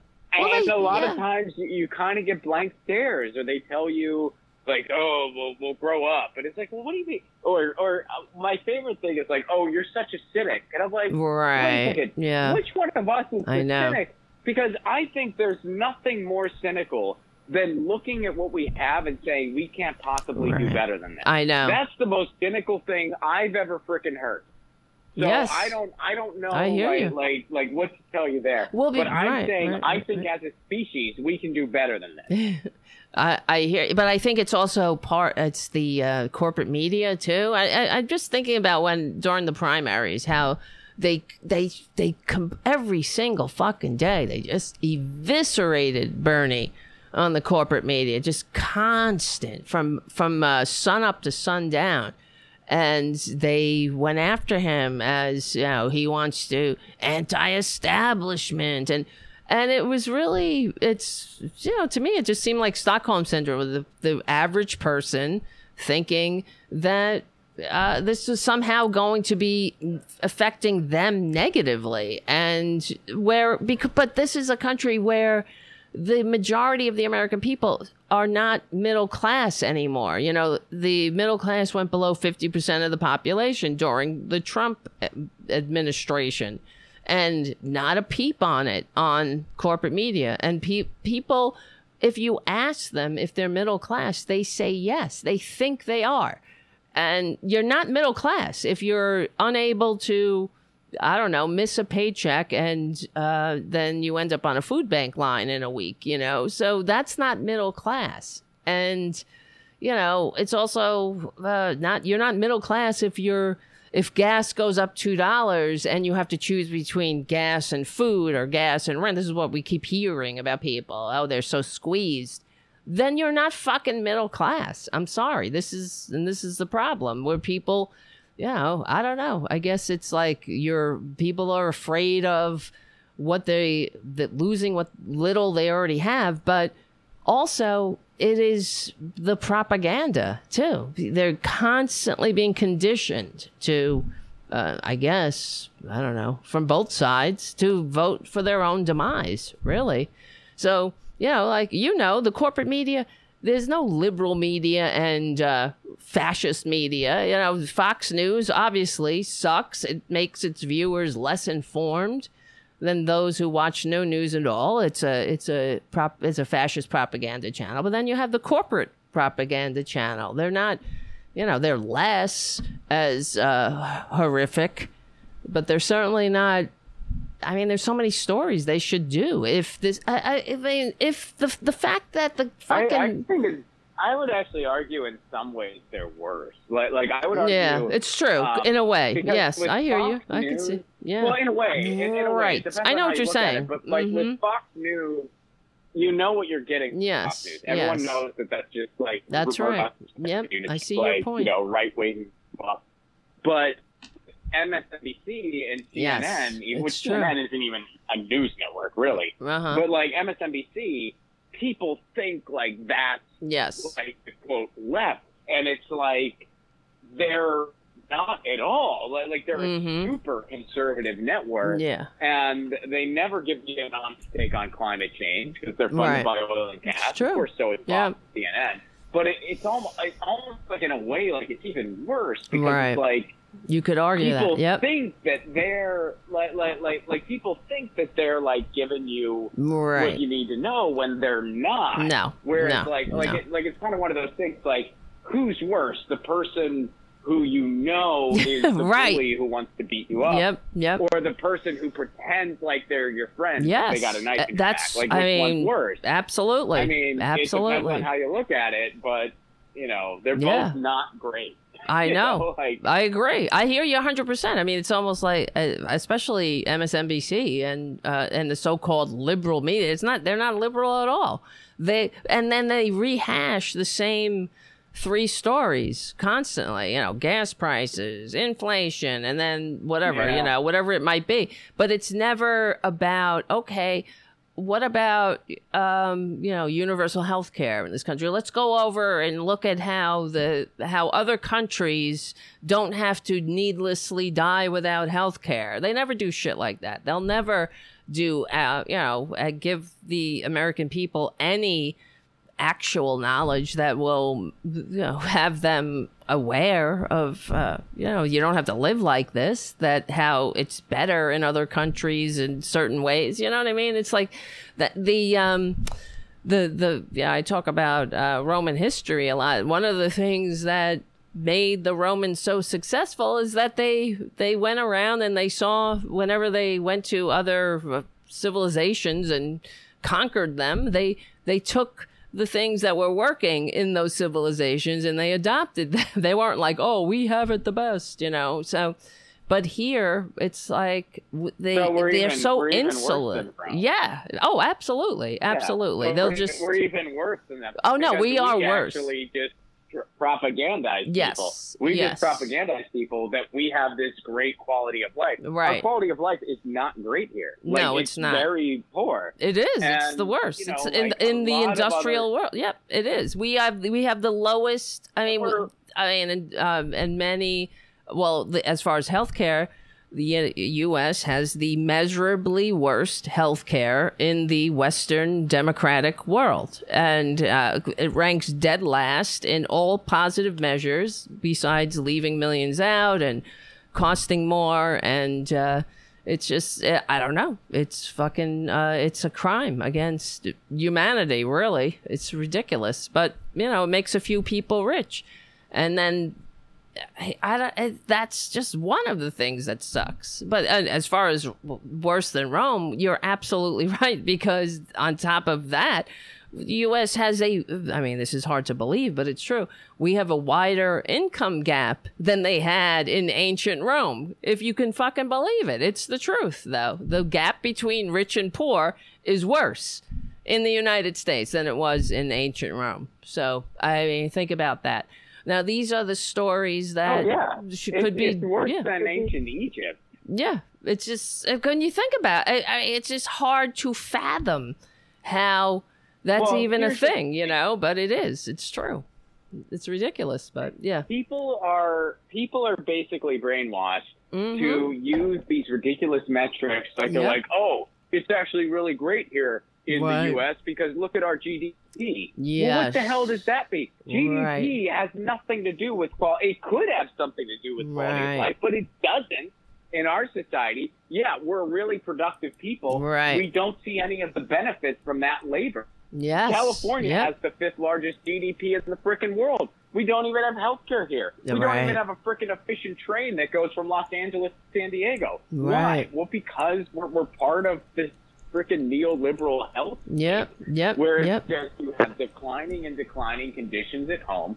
And so, yeah, we have a much lower quality of life than a lot of countries that don't have the same amount of wealth that, that you know, the country has as a whole. But if that wealth isn't being spread around if that wealth isn't being put into social programs, then what Mhm. good is it? That's right. It's just good for having you know Jeff Bezos fly. his Oh yeah, like so he can it. like jerk off in space you on everybody. Exactly, and then- and and then people are like they fucking cheer these billionaires. Oh.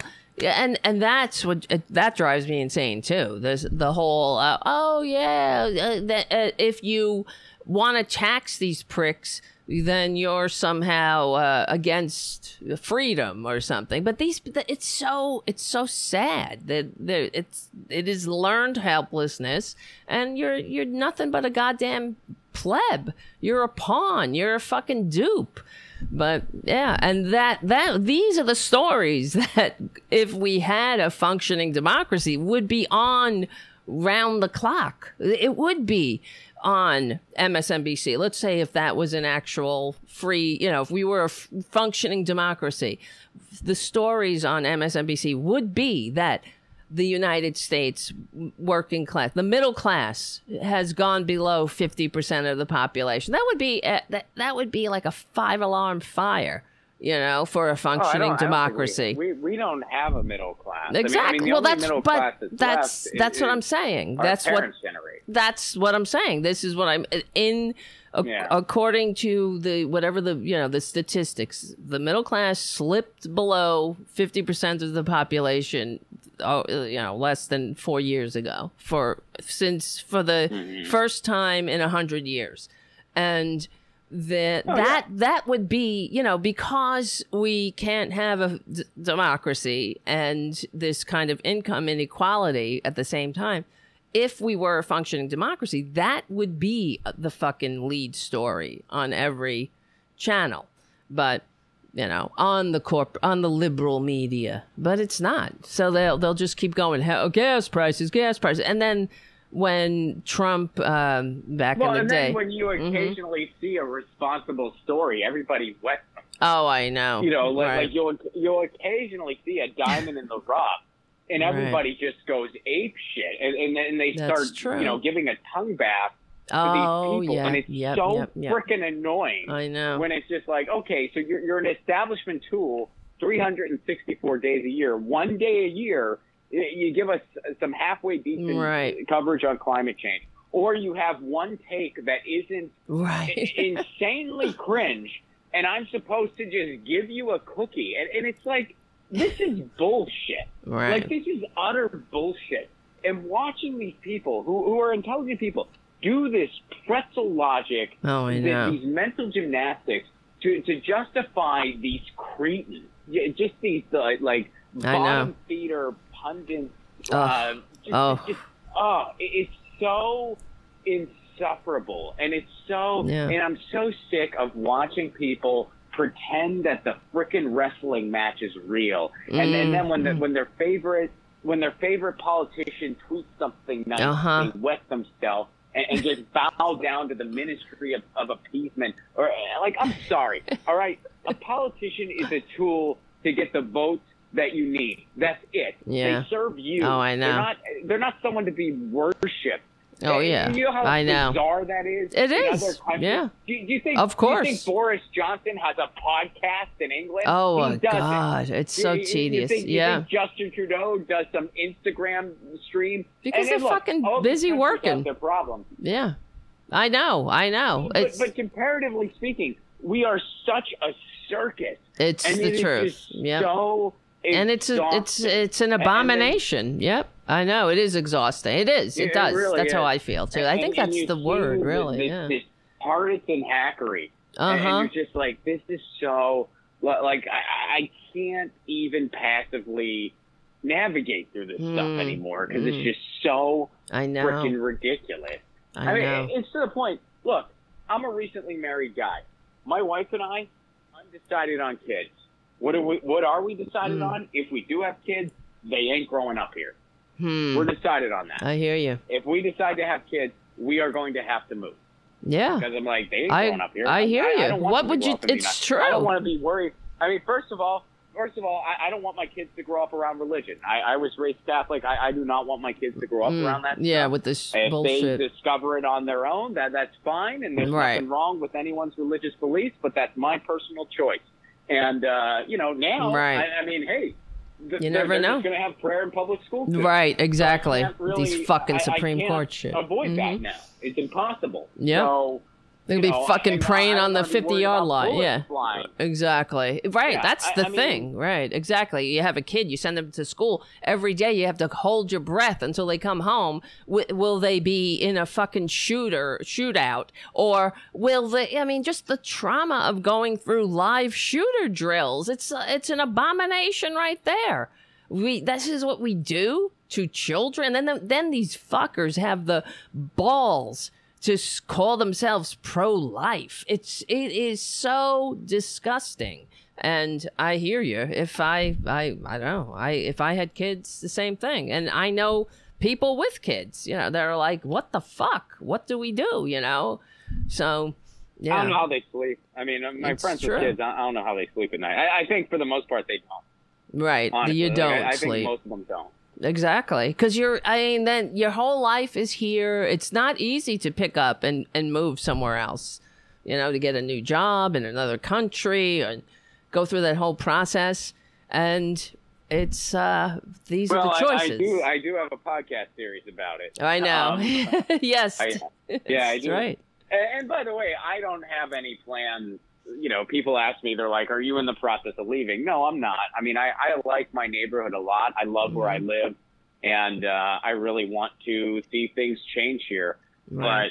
But I am going to be prepared. I, Yeah. I mean, I am. If, if it comes down to, I mean, like we're literally descending into straight up feudalism. I know. Yes. and we are, We are. pretty much an authoritarian theocracy. Yep. We've reached that point. Oh, So, Fuck. I mean, I, I think that you need to entertain an exit plan. I know. Uh, yeah, I Well, mean, yeah. I, I think everyone needs to. It's true. And so, Yep. yeah, I am working on one in case it comes down to that. I hope it Mm. doesn't come down to that. I know. But if it does, I will be ready. I got to get my And, Irish you know, citizenship. I mean, yeah. it- mm-hmm. Yeah.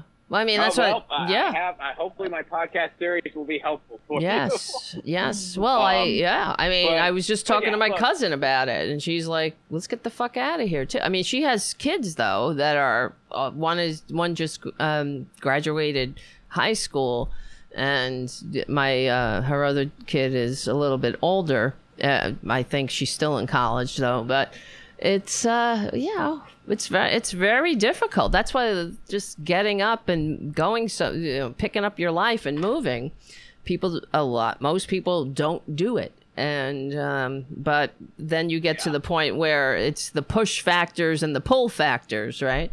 So when the push factors are overwhelming it, and so many people are thinking about the same thing. There there is i it, it's you wouldn't even i'm sure you know um so many people that i talk to are like i got to get the fuck out of here and uh yeah you're not alone. I'm not alone in that department. And I, I, I definitely, I think about it a lot. I'm like, I need to get my Irish citizenship. It doesn't, it won't, you know, my grandparents were Irish.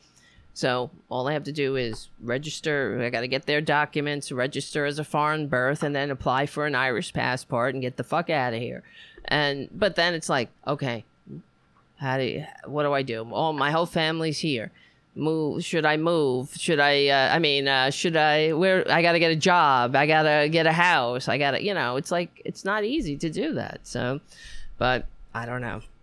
I i and then i'm like oh i'm too old to move and then i'm i don't know. It's very uh it's very dis- distressing. I, I and it sucks to have to be in this position really in general that the country is such an abomination. And it's and i hear from people from other parts of the world you know not for because of the show and uh, just people that i know and who live in other countries. And they're like what the fuck? You know how do you allow this to happen? Yeah, they're, they're not even they're not even laughing at it's anymore. They're just terrible. terrified. yes uh, it's it's they're like, horrible. Holy shit, man! I They don't I- I mean, I- understand. I've, I've had people like offered me their couches. right They're like, they're like, Ron, if it gets really bad, you can Right. with me. it's horrible to I'm be like, well, I, isn't that sad room- you It's- have room for a wife and a cat. Right. That's what I say. Me and my, you better have me and, uh, you know, my three cats.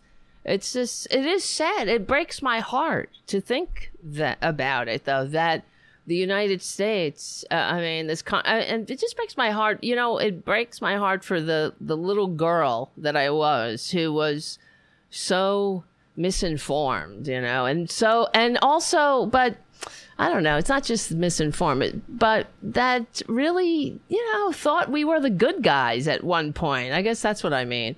Because when I was little, that's what I thought. Oh, I was glad because my father was a big World War II buff, and he got me into history and and uh, I remember thinking when I was a little little kid that oh I I was so glad we were the good guys, you know, and uh, of course you know it's a bit more complex than I than I understood when I was little. But now it's uh, it's it's beyond. It's not. We're not the good guys, and I'm not even just talking about the hypocrisy of you know, being a uh, founded as a slave state and all that. But uh, I'm uh, right now we're we're beyond. We're we are fascist. We're we're disgusting. We let people die needlessly without health care, and then we send kids to school to be shot and turned into fucking mincemeat, where they have to be identified through DNA. It is, and uh, it's just an abomination. It's a horror show. How and that's what someone on um, my Facebook who lives in who's English lives in England sent me a message like, "What the fuck." Um, I don't understand. I was just talking to my wife. We we do not understand how they can uh, go go on about life, talk take away women's right to uh, you know to to not just to choose but to not die in back alleys that's what that's all about you know and then uh, also but but allow people to kids to be shot in school it's just it is so fucking sick yeah, it really is. So, mm-hmm. but that's what you get when, and, and I mean, it's like greed is the only value that we have in this country. Greed and everything else is is uh, a cover up or a distraction because that's what it boils down to. Greed is the only american value. If it's money greed and selfishness. So i uh, that's why i, I talk, say to uh, you know democrats that we have to adopt e pluribus unum as the action plan you know out of many one leave nobody behind you know but I don't know, whatever. When you're when you have the when the fundamental basis of your system is money, you know, money and politics, and then you have these fucking Supreme Court scumbags. I mean, there's no honor. They have absolutely no honor. No, they're none of these fucking right wingers or you know are in it for altruism. They're not in it to make uh, the world safe for democracy. They're in it for themselves. So, and it's just, I don't know. It's uh, only getting worse, it seems. And that's why when people say, like, when you're, uh, the de- Democrats are going to get decimated, I'm like, fuck. Because I feel like, you know, after, if that happens, it's over, booby. It's fucking over because the that's the Republican. They have no, they have no scruples. They have no, honor, they'll just they'll rig the game and forget it. We won't be able. That'll be. We'll be done. We'll be done. You know, that's what happened to Rome. You know, it's like they they they start. Uh, yeah, I yeah. mean. Mm-hmm. Well, we're gonna fall just like any other empire. It, it's just a matter of well, how do we fall and, and what comes what comes next? Hmm. Because you know, as crazy as as overwhelming as that is, and, and it certainly is, but you know, there is that hope that what comes next might not be worse. It could be a lot better. Um, or it could be a lot worse. I, I mean, we don't know. That. How's it going to be better? I mean, yeah. At this point, I mean, I don't know. I, I, if it falls, right? What's going to be how? If it what, falls, the the dem see this is the thing. A more, it could be a more democratic society. Well, I mean, if we stop if the Republicans, like and just that's a like different story. Country. Yeah, that's a different story. I'm fine but with it doesn't the fucking reflect the will of the people. Yeah, but uh, what do you mean? What do you mean? I'm saying like if these Republicans we, we take over. Have, mm-hmm. Mm-hmm. I'm not talking about one election cycle. I'm, I'm talking big picture here. Uh-huh. Like we don't have a, a representative system at all. No. Like like you can see like the studies they've done. What the public wants, Of actually course. the Yeah. opposite is reflected in policy. That's they've done, and that's the other thing. Yes, you know, the statistically insignificant effect on government policy. That's, I mean, that's another thing that should be on every fucking corporate system- media channel. Uh, know, that the wants and needs of working people have a statistically insignificant effect on government policy. Those, that's just the uh, fact. system is declining. We are Mhm. in decline. Like there's no doubting that we are in decline. And you know, it's like yeah, we, we have two Wall Street sponsored teams. One of them has an R next to their name, the other has a D, and this entire thing is, is just imploding. So you know, it will fall. I mean, and, and by the way, here's another kind of fun, eerie thing to to, to get you to think about. Uh, most empires last about 250 years. The United States, as we know it, is about 245. so we're we're kind of Wow. we're not unique, folks. The We're Roman really Empire not. lasted And, uh, uh, about 450 years. So I mean, weren't they? Yeah, they they were a little longer. Uh, well, let's hope we're more like. well, the that's the empire. The republic lasted think 500, and then yeah. Mm-hmm. Go ahead. Sorry. I mean, so it's like I would love to see, you know, like the United States just behave like another country. I mean, the war machine. That's yeah. I would love that. no That's longer The fine. bully of the world. Yeah, and then we're just actually a representative government of people. that would be great. Um, you know, Yeah. maybe we can build a people's legislature like the Declaration of Independence intended for us. that would be and nice. I would love to participate in that society. But, you know, or what could come next could be just straight up theocrat like like just no qualms about it. Like like we are just in an authoritarian Yep. theocracy, which we pretty much are already. It will just exacerbate even more. It will get even worse. It will get Yep. you know, to the point where, you know, I mean, that they might, I mean, they, they who knows? who knows where it'll end? I mean, I don't even want to make a projection. Oh, God. Who knows? Like that's come through next week or something. Oh, my but, Uh, God. but yeah, so I should go now. All right. but, all right. uh, All right. Well, we're talking. end on a this is yes, yes. Let's end on a high note. And I, I'm sorry, I did it again. I need to identify Ron Placone. Thank you, Ron Placone. I, I, I should have been doing that yeah, all along. Thanks for having me. but what we, we want to for end. having me, and I'll let I'll let everyone know. Uh, antitrustsummer.com. Please support these antitrust bills. It's important we get all the policy wins that we can. These are important antitrust bills that really affect the future of the internet, and we are in a global village, folks. So antitrustsummer.com. And if you want to catch me out on the road, uh, I'm just getting over COVID here, so I had to postpone my shows in Iceland, which I'm really sad about. But I will be in the Northwest July 28th. I'll be in Portland, Oregon, July 29th, Seattle, July 30th, Vancouver, British Columbia. The shows are with Graham Elwood. You can get tickets at my website, ronplacone.com. And uh, follow me, Ron Placone, on all social media. I'm most active on Twitter. And uh, thank you for amplifying this important cause, Thank you. And I Thank you so you much. Soon. All right, Ron. right. Thank you so much. All. Always a great conversation. I'll talk All right. to you you. soon. Bye bye. You too. Peace.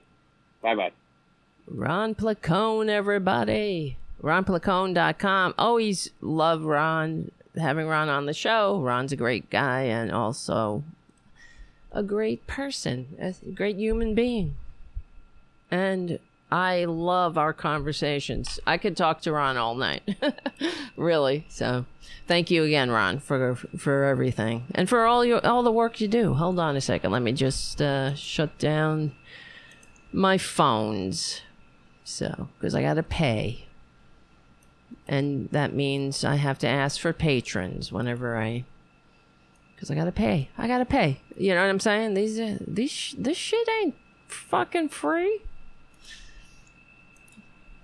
All right, let me shut down Skype. All right, everybody. I'm a little bit. Wow. What do you think? What do you think?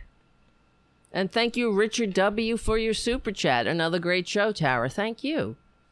Thank you for your validation and helping the show keep going. Keep going and growing. Oh, God. I'm like, what time is it? That was a great show. It was great. Thank you, Haiku. Haiku says, good talk. And uh, yeah, Ron is, he's not kidding. Um, I I I do understand where he's coming from, obviously. So the whole system is fucked up. But this is what we talk about on the show here too. We understand that we're not living. Uh, this isn't the Stephanie Miller show, so we're not um, thinking that Nancy Pelosi is going to save the day. Because honestly, I believe that Nancy Pelosi. I know he does. He he give haiku says he calls me Tara. He does. I like that. I like that. You don't like that haiku? Some it's a it's just a different accent on this syllable or something, and it depends on people. Always ask me when I'm introduced. They're like, "Is it Tara or Tara?" And I say, "Whatever." I had people. I had aunts, aunts who called me Tara, and I had uh, aunts who called me Tara. And I actually, I don't mind it. I like it actually. It makes me feel a little bit like uh, classier for a second. Like I have a little bit more class in my ass. Right? that was a classy thing to say. Uh, I'm so tired. I'm that that's what scares me. I'm just I'm not tired tired. I'm tired about tired of watching the fucking shit roll down and turn into shit. Yeah, let me uh speaking of, let's see. I'm looking for There's a couple of things we wanted to I still have left to talk about. We got a lot to talk about. Where is this? I'm looking for this fucking thing that and obviously cursing is off the chart. I haven't been saying it. I, I really need to stop. I, I know I say that. I'm trying, but I don't know. Where is this? Let me see. I guess I didn't save it. Shit. This is the thing that I want. It's about Nancy Pelosi. Hold on, Nancy. See, Nancy read a poem. This kind, this so irritated me when Roe v. Wade was overturned. Nancy read a poem. But except it was the same poem she read after January 6th. And I can't take it. This, this is why yeah, these old the old guard, thank you. Thank you for your service. Please please go away. Please go retire. And um, as I was talking with Ron, and I had one eye on the chat, I don't remember who said it, but someone on the chat was saying bit, something about Nancy Pelosi, how she hasn't mentored anybody. Yeah, isn't that true? But didn't she? Didn't she say that she was going to step down, and then she announced again that she's running for for speaker? That she's throwing her hat in the ring again. But I thought that her last speakership was contingent on her stepping down, saying that th- this will be my last speakership. And yeah, mentor the next generation. But these fuckers are, this is selfishness. You know, uh, why is Dianne Feinstein in there? What I mean, Chuck Grassley, he's fucking eighty-eight years old. Oh, come on. All the while, these people have been in Congress while the United States middle class went from the most to the least upwardly, not just the middle class, the United States itself went from the most to the least upwardly mobile. And that's another thing that the corporate media, if this were, if they if they wanted to have a functioning democracy, they would have they they would be beating that drum instead of how, oh, people are struggling with gas prices. Well, why don't you beat the drum that the U.S. is the least upwardly mobile with the widest income gap of all democratic uh, Western nations? Why don't you beat that drum? Because if if uh, if the gas pr- prices are go up two dollars and you can't afford you got to choose between that with gas prices and food, that's not the fault of the gas prices. It's the fault of not being economically vibrant and upwardly mobile, right? I mean, it, that's what the point of upward mobility is. An economically vibrant society is, right? Where you can traverse the ups and downs of an economy or or life itself. Life in general with its ups and downs. You shouldn't have to go on GoFundMe when shit happens. That's the point of being free.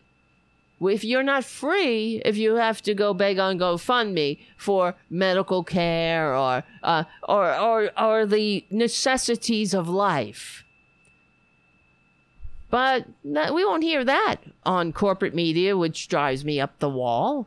And why, uh, of course, I say please support the actual liberal media. Anyway, not that I'll be saying that until eh, maybe I'll say it and I'll uh, I, until I've had enough. Until I see people on the chat saying when I was saying I got to get out of here. Um, uh, people are like, "Don't leave, don't leave." I, I, hey, hey, become a patron. Maybe I won't fucking leave. I don't know. Here comes my cat, by the way. Oh, he changed his mind. He's going the other way now. Good. Fuck off. You too. You fuck you too. Just kidding. I love them. Internal critics of the Democratic Party often say that its current leaders, who are for the most part in their 80s, believe too strongly in the value of political comedy, not comedy, comity, and the potential for bipartisan consensus. Tactically, strategically, and emotionally, this argument goes Democrats have failed to realize what appeals to shared values and common purpose are no longer the most effective way to achieve tangible results in the United States political system. Of course, that's the truth. If ever this, I'm reading from Slate, Ben Matthias Lilly. Oh, look, it's Ray, little Ray Ray. Good. Isn't he cute? He's like a little shadow. A little shadow with eyes that stare at you from the dark. Hi, Ray Ray. Ray Ray. How you doing, honey? He's like, fuck off, bitch. If ever there was a time to abandon these dated beliefs and respond with urgency, anger, and the exercise of the limited power of the left, the critics suggest. Surely it's in the summer of 22 when the Amer- 2022 when Americans are s- seeing their rights stripped from them on a near daily basis. All right, get to the point here. The argument may or may not be correct, but it seems germane to House Speaker Nancy Pelosi, her response at a Capitol press conference to the Friday Supreme Court decision that overturned Roe v. Wade. She said, I am personally overwhelmed by this decision. From time to time, I quote this poem from EU. How do you pronounce this person? I don't know this person. Ehud Manor. He's an Israeli poet. I met his wife when I was in Israel. When I've been in Israel, she says. Excuse me. He says, I have no other country, even though my land is burning. Only a word in Hebrew penetrates my veins, my soul, with an aching body, with a hungry heart. Here is my home. I will not be silent, for my country has changed her face. My country has changed her face. How wonderful. I shall not give up on her. I shall remind her and sing into her ears until she opens her eyes. Clearly, we hope the Supreme Court would open its eyes. Shut up! Shut the fuck up! Oh, how stirring. If this poem seems familiar, perhaps that's because Pelosi also read it one week after January 6th, after the January 6th riot at the Capitol during the second impeachment trial of Donald Trump, concluding it by then by by expressing the wish that her Republican colleagues would finally open their eyes. God help me. Later on Friday, House Democrats sang God Bless America on the Capitol steps. What? Oh, wow. Really? Why don't they take a knee again? That really showed them.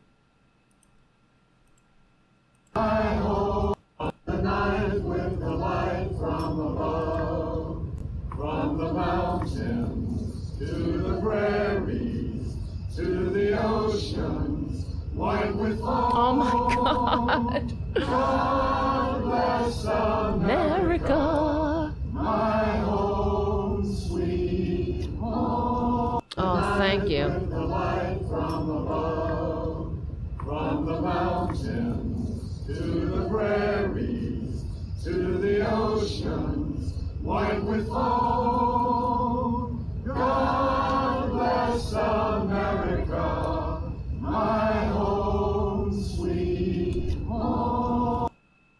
God help me. The night with the light from I- incidentally, uh, that's ridiculous. Thank you, Democrats, for singing. Who gives a shit? Go go and do your fucking jobs. I don't need you to sing on the Capitol steps, all right? I don't need you to take a knee in the well of the Senate to show how much you support Black Lives Matter. I need you to do your goddamn jobs. I need you to take Kyrsten Sinema and Joe Manchin and shove them against the wall, you know, and and threaten them within an inch of their economic livelihoods to do the the the will of the American people and get in line with the will of the American people, you know? And stop I mean with these stunts? Are you kidding? Why don't you sing uh sing at another child's funeral murdered from a AK-40 whatever the fuck they use. I don't care. Assault weapon. So it is so embarrassing. That's why I, it is embarrassing, you know? It's like what and the Republicans are, are are laughing their asses off. It looks ridiculous and it's feckless. That's what it looks like. Oh, God bless. What do you who cares? I don't even. I'm stunned. Shut the. F- no singing. Yes, Jim on the chat. No fucking singing. Errol Thomas says Nicole Nicole Sandler was pissed off about Democrats singing "God Bless America" on the steps of the Capitol. Yeah, well, she's right. She's right to be pissed off because it's ridiculous. Yes, Haiku says that'll show 'em Dems. Show 'em how, you know, Show them how strong you are. God bless America. What a. Oh, shut the up. And get pissed. Get pissed and shut up. You got a time to organize another stupid photo op? do, do why don't everybody take a knee and then sing god bless it how's that everyone do a live shooter drill next with um a kente cloth and uh, sing god bless america why why exactly why nobody wants you to do the stunts you know we'll do the stunts the average American pleb will do the stunts. Uh, sorry, Errol says it's Kristen Enema, not Kristen Cinema. You're right. I'm sorry. Excuse me. We will take care of the stunts. You know what I mean? When we, we'll march, we'll take care of the stunts. We'll take a knee. We will. The people, the voters, the average shitheads who aren't in the halls of power. In the they're in the fucking halls of power. That's the halls of power? You look like uh, the idiots. That's what they look like. They look like us outside the halls of power, begging the the power to please, please, please do something. Don't take back your party. Democrat, I mean Republicans, take back your party. That's what they look like. They look like the average sucker who are um, knocking on the the halls of power, knocking on the doors, saying, um, "Hey, uh, please, um, please, powerful people who are in the minority, the minority death cult." Who re- who receive fewer votes, who represent fewer people. Please, you minority fuckers, you dirty trick bastards who, uh, you know, when you pull your dirty tricks, then we just go, oh, well. God bless America. Will they please see the light? Will will they take my country? Tis of thee. Sweet, sweet land of liberty. Of thee I take a knee and sing, sing to my Republican friends. Friends, I might add, on the other side of the aisle. My friends and colleagues and co-workers. And friends and bipartisan bipartisans. Please please please please take back your party because my party is is too busy um, reading poems and um, wearing kente kente cloths and and and uh, saying um, "Take back your party." Am I pronouncing that right? I think I am. God bless America.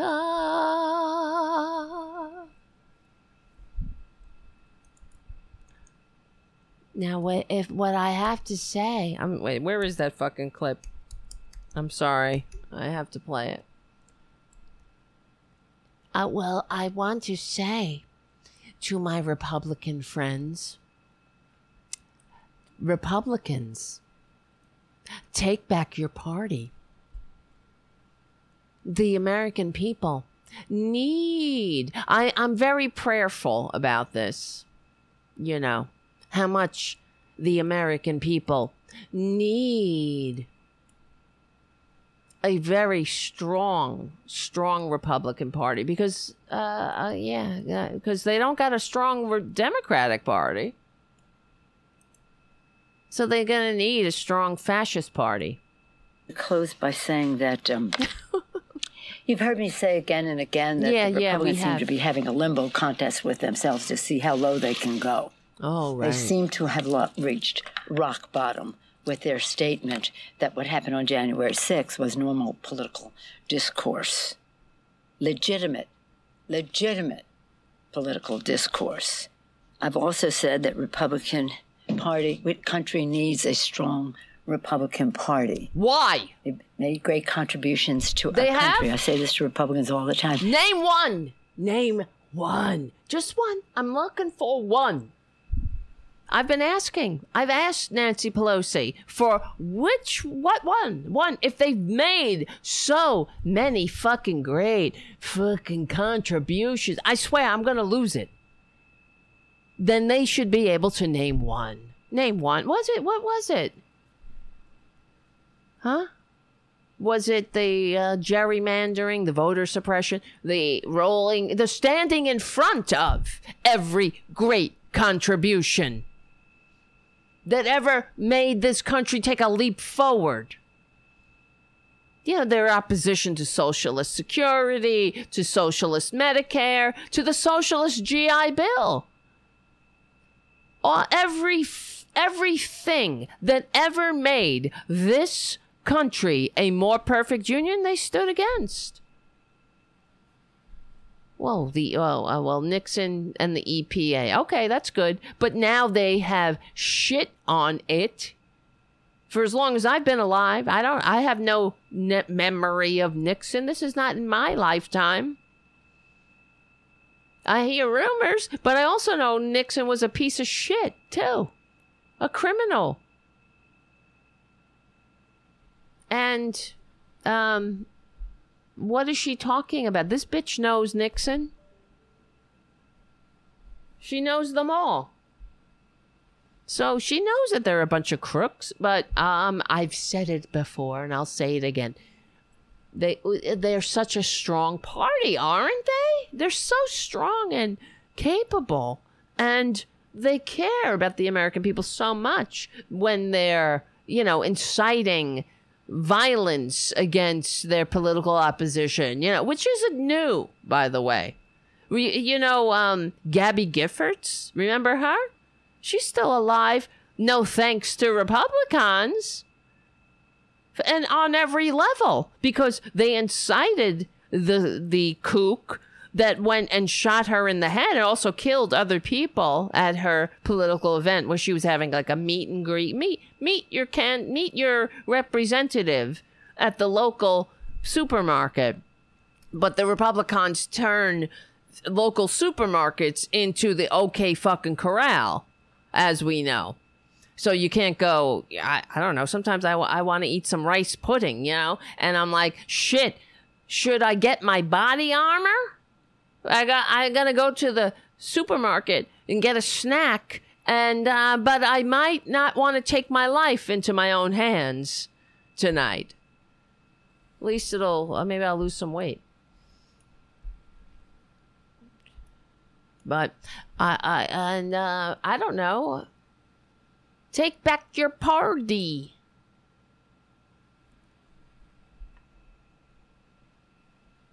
Because they've done so much good.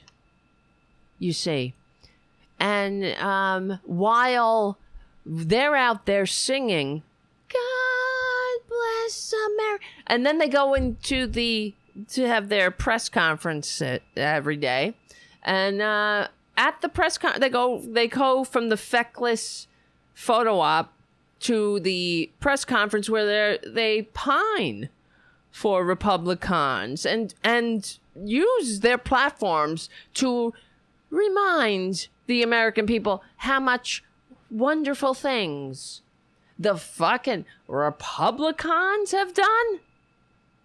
The Republicans. I swear to God, somebody get my grandmother in here now. Grandma, get that ghost grandma here. I want to talk to. I, I need an explanation. What? Uh, what were you thinking? Yeah, it's unreal. Robin M on the chat. She doesn't know how to offend the Q quasis. Well, the crazy, the quasies. Exactly. She's uh, she's got to go. Let her go take a knee somewhere uh, off the public fucking dime uh, in the public time. We need somebody up there that's going to fight and say, enough. We got fascists. We got the fascist wolf at the door. And they're turning this country into a into the dark ages because we went from rolling back the New Deal, rolling back the progressive era. We, we're in the new Gilded Age, and now they're dragging us to the Dark Ages. It's not enough to just destroy the the the entire um, middle class. They need us in the fields and dumb and begging God while we await our rewards in heaven while while the Republicans funnel all the earthly rewards to the top and then they have their big giant authoritarian con man barking at the uh, yeah barking at the plebs who the who the minority group du jour to hate is. Exactly. Jim on the chat grandma i need your supervisor's phone number it is life in a philip k dick novel winston Take back your party from this cult. Take back your party. Shut the America fuck needs up. a strong Republican Party. How about we take back our party, bitch? They, I love the, the, you know, the the body movements here. The American Party, the American Party, the Amer- American people need a strong Republican Party. See, strong, strong like bull Republican Party. They've done so much good. This cult.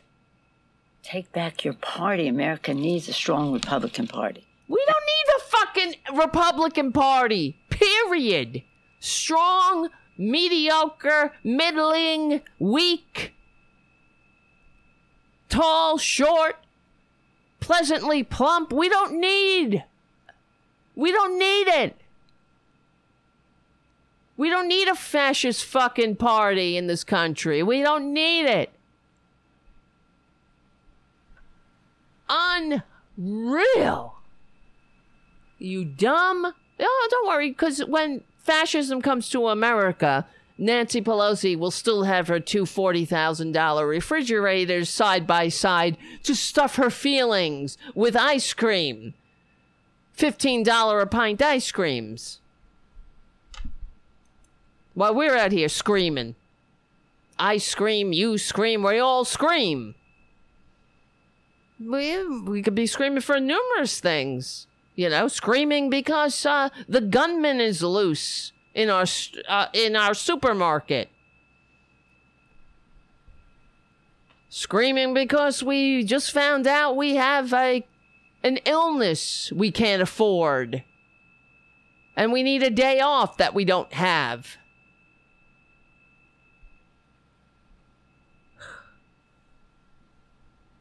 Scream, oh, all kinds of screaming. I scream, you scream, as long as you scream. And it ain't me screaming, right? That's the American way. Strong Democratic Party. we need a strong Democratic Party. Well, we ain't getting it when you in the charge, bitch. We do. Uh, uh, uh, she's up there doing uh doing open mic. Party. America needs a strong Republican Party Do and we? a strong Democratic Party. but it has been hijacked, and it's it's been hijacked by by some kind of cult. I don't know where this fucking cult came from. It came it came out of the blue. It was like, "Boo, I'm a cult." No, honey, I've been I've seen the cult, honey. I I'm not that I'm not in the halls of power with you, bitch, but I could see the cult coming from a mile away. I saw the fascism on, I saw the fascism on the wall. The fascist writing was on the wall for years, bitch. While you were out there at your fundraisers in the wine cave and shit, eating your $15 a pint ice cream, saying, you know what, we're running out of room here. We need another $20,000 refrigerator for all of our, our, our bounty. And then, um, you know, I'm just like you. I can't. What what what can I do without in this pandemic? Like the rest of us. I'll show you what it is, Jimmy. It's this. It's uh, it's my uh, Cartier glasses and my uh, my Rolls Royce with my caviar um, facials at night, every night. I can't do without it. I cannot do without my indentured servants. How, l- lifting me in my litter and taking me hither and fro. I'm just like you.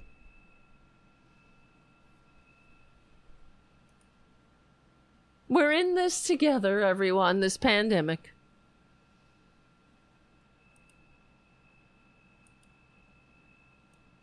Disturbing that see to see It is disturbing to see. Republican leader of the House ran, actually, Oh. literally refused to condemn that resolution of legitimate political discourse. Can you believe he it? Literally ran away from the press when he was asked about his position. Well, take back your party. It's not like they haven't run away before. I mean, take it back. Because we we we'll, we're out there, um, you know, singing. You'll see us. Don't worry about it. Um, we need a party that's not going to sing or take a knee. So we'll be out there singing and taking a knee while I guess the Republicans are uh, shitting on our Constitution and shoving women into back alleys to die. Eh, it's okay. Holy Mother of God. So, but this is take back your party, right? This is not over. This didn't happen overnight. This shit's been going on for fucking decades. and Nancy Pelosi just figured it out? No, it's just it's bullshit. That's why she's got to go. She's got to go. She needs to go. There has to be put somebody who knows who has a clue in front of um, you know, leading as the speaker of the house. Some we need that's the minimal. The minimum see the the the house is supposed to be the closest body uh, to the people. You know, then you have the Senate. That's supposed to be like the House of Lords. But now we got a house that's a, majority millionaire. I don't know. We don't live in a majority millionaire nation, do we? God in heaven. Take back your party. Oh my god. Anyway. And uh here, here's an here's a couple of other things. I'm looking at this. I, I actually have to I re- I have to pee. I'm getting very close to everybody. I wish I could I need to like I too many coffees. I didn't prepare. I, I maybe I should play a video and then I'll go pee. Then I'll feel better. You know what? Let me play this. I'll play it off the screen. It will only take a minute. Because I gotta. Hold on. Oh, it's stupid. Ah, hold on a second. It's this Chelsea ha- Handler clip, but it was she was she was um, guest hosting Jimmy Kimmel. Hold on. Where is it? women to give birth like livestock, pro life. But your party opposes all of those things. Here it is. Here it is. Here it is. I'll play this bit and then I'll be right back. The. House can do. She read a poem. Oh yeah, she's talking about poem that. Poem that she also read after the insurrection. That's called a whoopsie doodle, Nancy. We are facing the biggest rollback Can you hear that? American rights in a century, and she's searching her Gmail for that one poem that always fixes everything. and while Nancy Pelosi was doing a congressional Can you hear that? It sounds a little low. All right. You guys can hear that, right? Just gonna play this. National Poetry Slam. If you can't tie your penis in a knot, you're not a real Oh, man anyway. shit. What happened? Pandemic also pro the House in the midterms. None more so All right, sorry guys. Sorry. Where where is it? Here it is. Here it is. radical thing the Speaker of the House can do. She read a poem. A poem that be she right back. also read after the insurrection. That's called a whoopsie doodle, Nancy. We are facing the biggest rollback of American rights in a century, and she's searching her Gmail for that one poem that always fixes everything. And while Nancy Pelosi was doing a congressional poetry slam, Republicans were taking a victory lap and looking ahead to all the terrible things they can do if they take back the House in the midterms. None more so than Minority Leader Kevin McCarthy. If you were Speaker and House Republicans win the majority, what are some of the abortion bills that you would put on the floor? Well, first and foremost, I believe in saving every life possible. We will continue to look wherever we can go to save as many lives as possible. Just as long as that life doesn't need baby formula, affordable health care, or a place to learn without getting shot.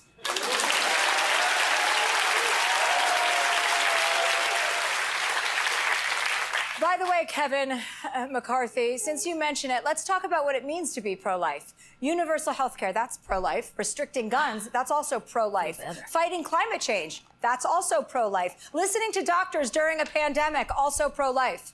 Not forcing women to give birth like livestock, pro life. But your party opposes all of those things. Calling Republicans pro life is like calling O.J. Simpson pro wife. There you go.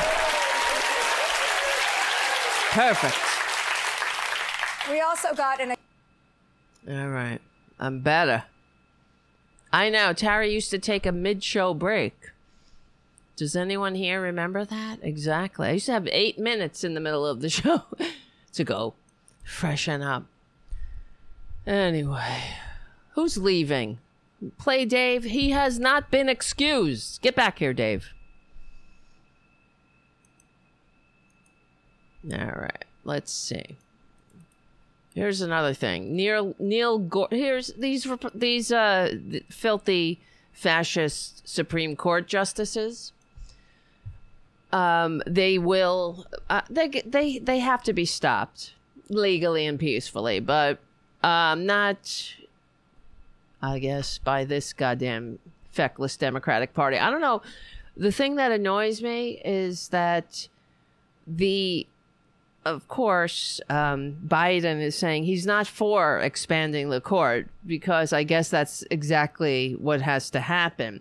Uh, suppose we'll just roll over with this shit while this tyra- tyrannical minority death cult shits on the Constitution. I mean, they're what they're they're in the middle of fixing the facts around the policy. That they are illegitimate. They are making shit up because they're ideologues. They're corrupt ideologues. They have absolutely no honor. Another thing AOC said on Meet the Press is that uh, I agree. They should be impeached. If you lie to Congress during your confirmation, then you should be impeached because they absolutely lied. But not they lie all the time. They are illegitimate this twice impeached, less vote getting con man, insurrectionist, put these three dishonorable scumbags on the court with the help of Moscow Mitch McConnell, who called them up, invited them to a coup, and they agreed. But here's Neil Gorsuch um, this is from the Huffington Post. There were this another disgusting ruling, an anti-American, anti-democratic, small d democratic, anti an, unconstitutional ruling. I'm no constitutional scholar, but uh, and I know that Lauren banned from the bowling alley Boebert is all sick of this separation of church and state junk but that's what the foundation of the country, partly because the founders they lived in a world where with church and state, where church and state were intertwined. And we lived in the the human race lived in that world for 2000 years. And that part that the Republicans want to take us back to is called the Dark Ages where the church and the state are intertwined, where the rich run and own everything, where the intergenerational aristocracy gets shoved into positions of power because of who they know, not of who they are, not not not of their merit, but of who they know. and the people have no power they are they survive on the scraps that fall from the table uh, of the rich and then they if they have any problems they run into uh, if they need help they go to the church this is the world they want to take us back to there's no no government schools no public education Education is a providence of the rich. This is the tell me, show me where I'm wrong. Show me where uh, I am uh, getting it wrong here. Because everything that they want to take us back to, I mean, they want. That's what they want. They they are unfit. They hate democracy. They hate America. Okay, so here's another thing that they did, these scumbags did. Neil Gorsuch, the dishonorable Neil Gorsuch, misconstrues the facts in school prayer case. A praying football coach was said to have was said to offer a deceitful narrative that the Supreme Court conservatives were nonetheless happy to accept. And this is in the Huffington Post, Paul Blumenthal writes, The conservative Supreme Court supermajority, okay, the illegitimate supermajority shoved on there by dirty tricks, ruled on Monday that public school employees may offer may offer public religious prayers while working on school property. Fuck you. This excuse me. The 6-3 decision written by the dishonorable Neil Gorsuch and joined by the other five fucks, the other five fascists, overruled a 1971 decision. Of course, this is what they're doing. It's like a goddamn fire sale. You know, it's just like, it's like Crazy Eddie. His prices are insane. I don't know if you remember that. But you know what happened to Crazy Eddie in the end, you know? He was arrested. Let's hope that's the same fate shared by these scums. So they overruled a 1971 decision that laid out how government should act to keep itself separate from the promotion of religion. Well, why not the Satanists, right? Because apparently that's what happened after this happened. The after this ruling came down. I mean, God bless the Church of Satan, right? For real. Let me look this up. Church of Satan. Because they were like, hey, don't leave us out. We want to put on our uh, Satan prayers just like you want to put on your your your uh, fake love of Jesus show. And I hope they do. They need to. Yeah. Pray for sanity. Yeah. uh, let's see. The decision accomplishes this by echoing a tale. The tale. Okay, let me start again. So they they said that uh, overrules this 1971 decision that laid out how government should act to keep itself separate from the promotion of religion. The decision accomplishes this by echoing the tale told by Joseph Kennedy, a high school junior varsity coach, football varsity coach, an assistant coach for the Bremerton School District in Washington State, who was fired from his job in 2015.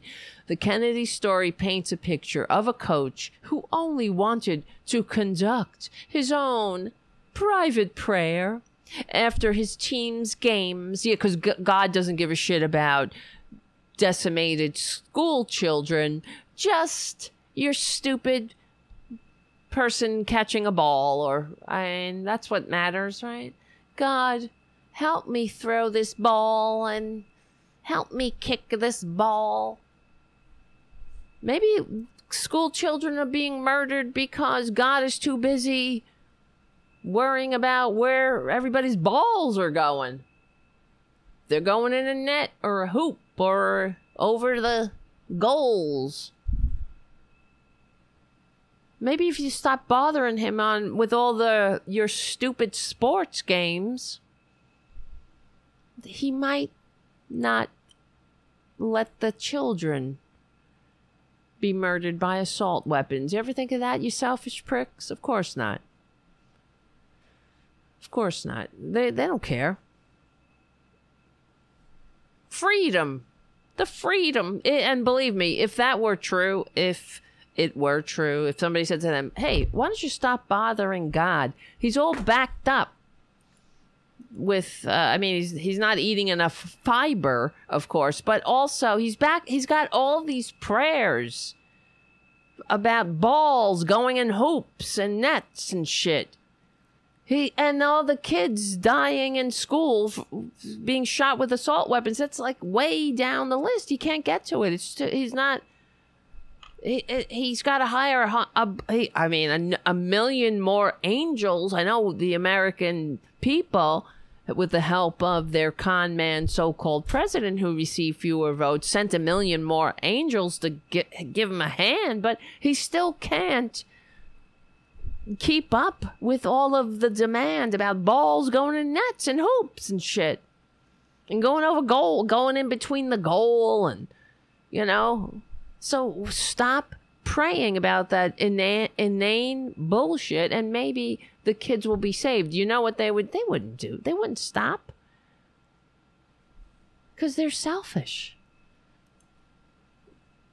It's true. Prove me wrong. They'd be like, "Freedom.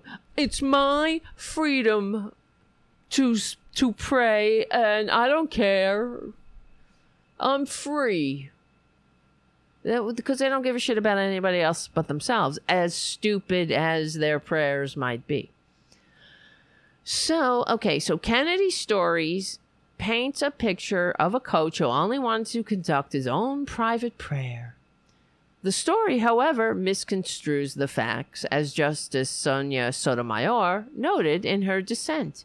It buys the hook, line, and sink. It buys hook, line, and sinker what the Ninth Circuit Court of Appeals Judge Milan Smith, a George W. Bush appointee, declared as a deceitful narrative.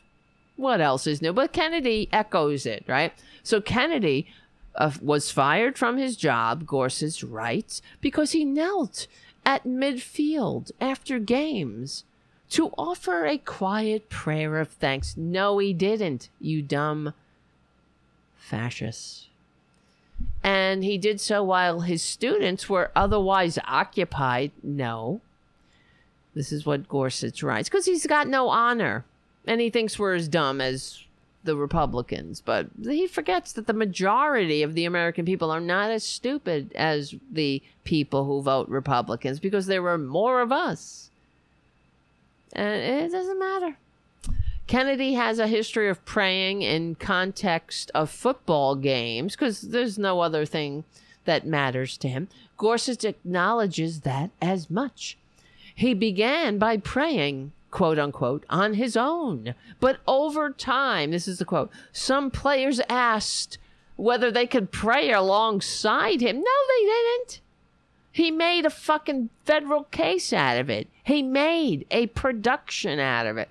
The number of players joining Kennedy's post game prayers at the 50 yard line grew to include most of the team, though it fluctuated from game to game. The coach then began incorporating short motivational speeches because everybody wants this piece of shit to motivate them. Who this this this this this divisive, selfish asshole who hates Jesus, by the way, because Jesus told him directly and specifically to shut his filthy mouth and pray in his closet. That's what he said. Right? Let's see. Jesus. Pr- let me see. Jesus. Pray. I'm sorry. I keep. T- I can't type as well as talk. Jesus. Pray. Oh, Junior, what are you doing over there? What's over there? What are you doing? What are you scratching? In your closet.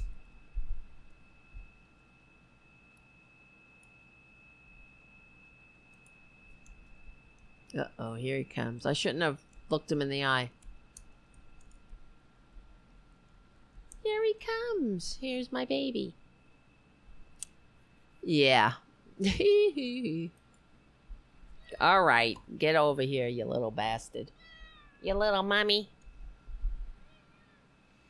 Get over here, mummy. Yes, Jesus said to pray in your closet, not on the 50 yard line, you scumbag.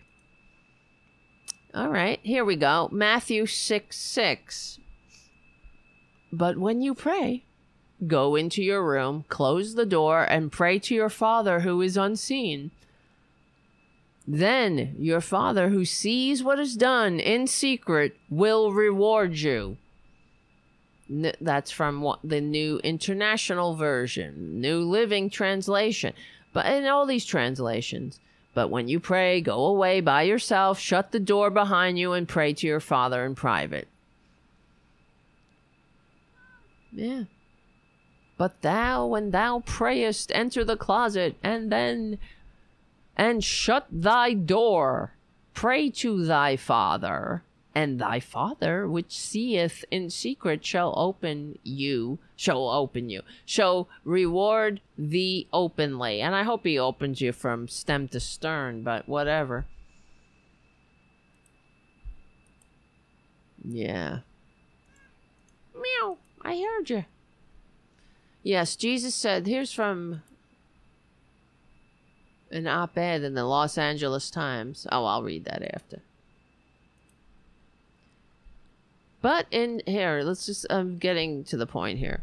In September 2015, the school learned of Kennedy's pla prayers after an employee from another school commented positively on the school's practices to Bremerton's principal. On September 17th of that year, the school superintendent sent a letter to Kennedy telling him to cease leading prayers in the locker room and at the 50 yard line after games, noting that his inspirational talk, quote unquote, is overtly religious. Kennedy stopped leading prayers immediately after he received the superintendent's letter, but after leaving a game, he later returned to pray on the field by himself. Bullshit. On October 14th, a lawyer representing Kennedy sent a response declaring that his sincerely held religious beliefs, oh, I hate that phrase, demanded that he give a post game personal prayer. I, I don't understand these people. They hate Jesus that much, you see. They they spit in Jesus' face. And if Jesus came back, they'd crucify him again. You know it. Gorsuch writes, he told everyone that it would be acceptable to him to pray when the kids went away. He later clarified that this meant he was even willing to say his prayer while the players were walking to the locker room and then catch up with his team later this is such all of this is fabrication by the way. On and because they have photographs. They have the receipts of exactly the opposite. On October 16th in a letter ahead of the game the same day the school replied they said that Kennedy had compiled complied so far with their September 17th request to cease praying at the 50 yard line, but they forbade Kennedy from any overt actions that could appear to be a re- to a reasonable observer to ob- endorse prayer while he is on duty as a district paid coach. Oh, that's too much for him to do. You know, my prayer, my my religion says that um, I all Republicans are dirt bags, and I will have to do something about that sincerely held religious belief in the middle of the 50 yard line. Gorsuch describes this letter as failing to accommodate Kennedy's request to offer a brief prayer. And this, I mean, everything about this is bullshit. While the students were busy with other activities. In spite of the letter, Kennedy prayed, initially by himself at the 50 yard line while his team sang their fight song. However, the members of the opposing team and other members of the community joined him. Yeah, so it was sort of like, it was like the end of um, The Grinch Who Stole Christmas when they were like, Halloo, holly, holly, welcome Christmas, welcome prayers. Kalu, kali, come and pray your stupid prayers. Halloo, holy, be giant man on a cloud. Help this ball go through the net. Don't worry about the dead kids. Just look at this ball over here. Help it go very far in the net. The school district responded by making robocalls to parents. All right, whatever. Who cares?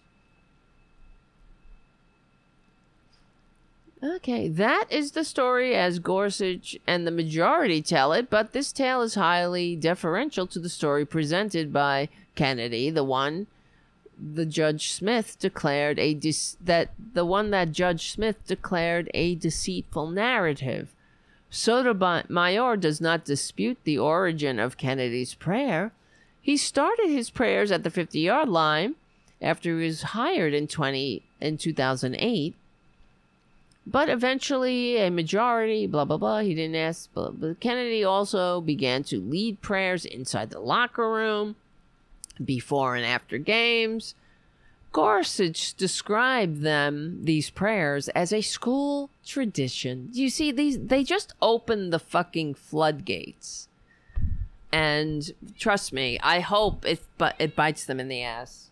I really do. I hope that the Church of Satan goes everywhere. Goes on that get gets gets on every game at the 50 yard line, joins, starts doing incantations and pentagrams and shit.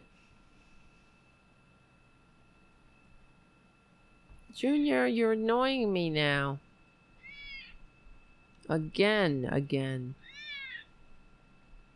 So, it's not very often that the Supreme Court includes photos, but this is a photo from the well the Supreme Court decisions, right? Sotomayor included this photo to prove that this wasn't just a quiet man bowing his head in deferential prayer. It's it was a freaking event. Anyway, whatever. Uh, what a surprise. A, an, a dishonorable asshole who Moscow Mitch invited to a coup is a dishonorable piece of shit in his filthy lies. I can't believe it. Enough is enough, but okay. It's never going to end until we end it legally and peacefully. They can't help it, you see? They just can't help it. From Lauren Boebert denouncing uh, the separation of church and state. Oh my God. For telling God, telling her assholes that, who, the ones who vote for her, that God appointed Trump to run for president. Things like that. But uh, Adam Kinzinger said, well, he, uh, after Lauren banned from the bowling alley, Boebert went off on the separation of church and state. I mean, do you see where this is going? I know you do. But, oh well, Nancy Pelosi, keep singing. Representative Adam Kinzinger warned of a Christian Taliban while criticizing recent remarks by his colleague Lauren Boebert. Boebert, a staunch supporter of the con man, recently took issue with the constitutional separation of church and state. I'm tired of this separation of church and state junk. That's not in the Constitution. Really? It was in a stinking letter. And it means nothing like they say it does. Well, no religious test. That's uh, in the First Amendment, if I'm not mistaken. The establishment of a religion. Oh my God. Somebody help me. Somebody. The framers of the Constitution were concerned about the imposition of a specific religion on its citizens, as well as the persecution of citizens for their religious beliefs. To protect against this, the First Amendment states that Congress shall make no law respecting an establishment of religion or prohibiting the free exercise thereof. Kinzinger Slam Boebert's opposition to the principle of keeping religious separate from separate from government. There is no difference between this and the Taliban. We must oppose the Christian Taliban, and I say this as a Christian. He tweeted Wednesday morning, sharing an article of her recent comments. The Taliban, an Afghan militant, militant group, force, forcefully impose an extremist interpretation of Islam on their nation's population. Oh my God, help me. And that's what they are. That's what they're doing.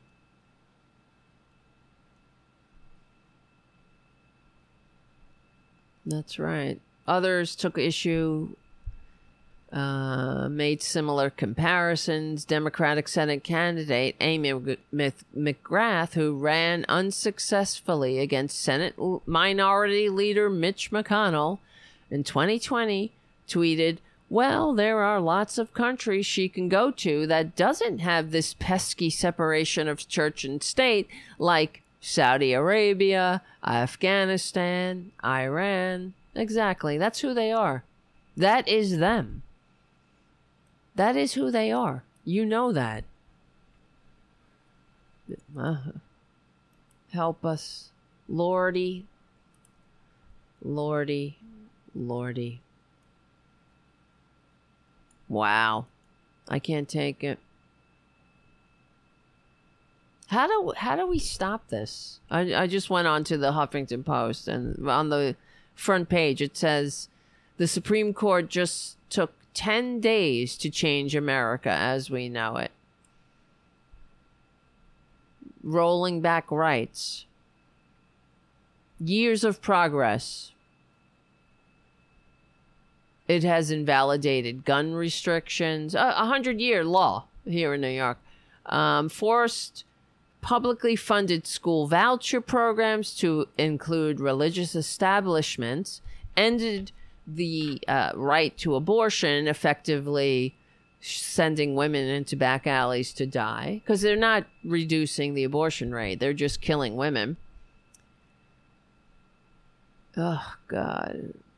A final batch of opinions due out Thursday includes a case about the EPA and climate change that could crush the ability of the federal government to regulate everything from toxins in water to the safety of consumer products. And you know that's coming. These pieces of dirt, if we do not stop them, they will they they will fucking kill this country.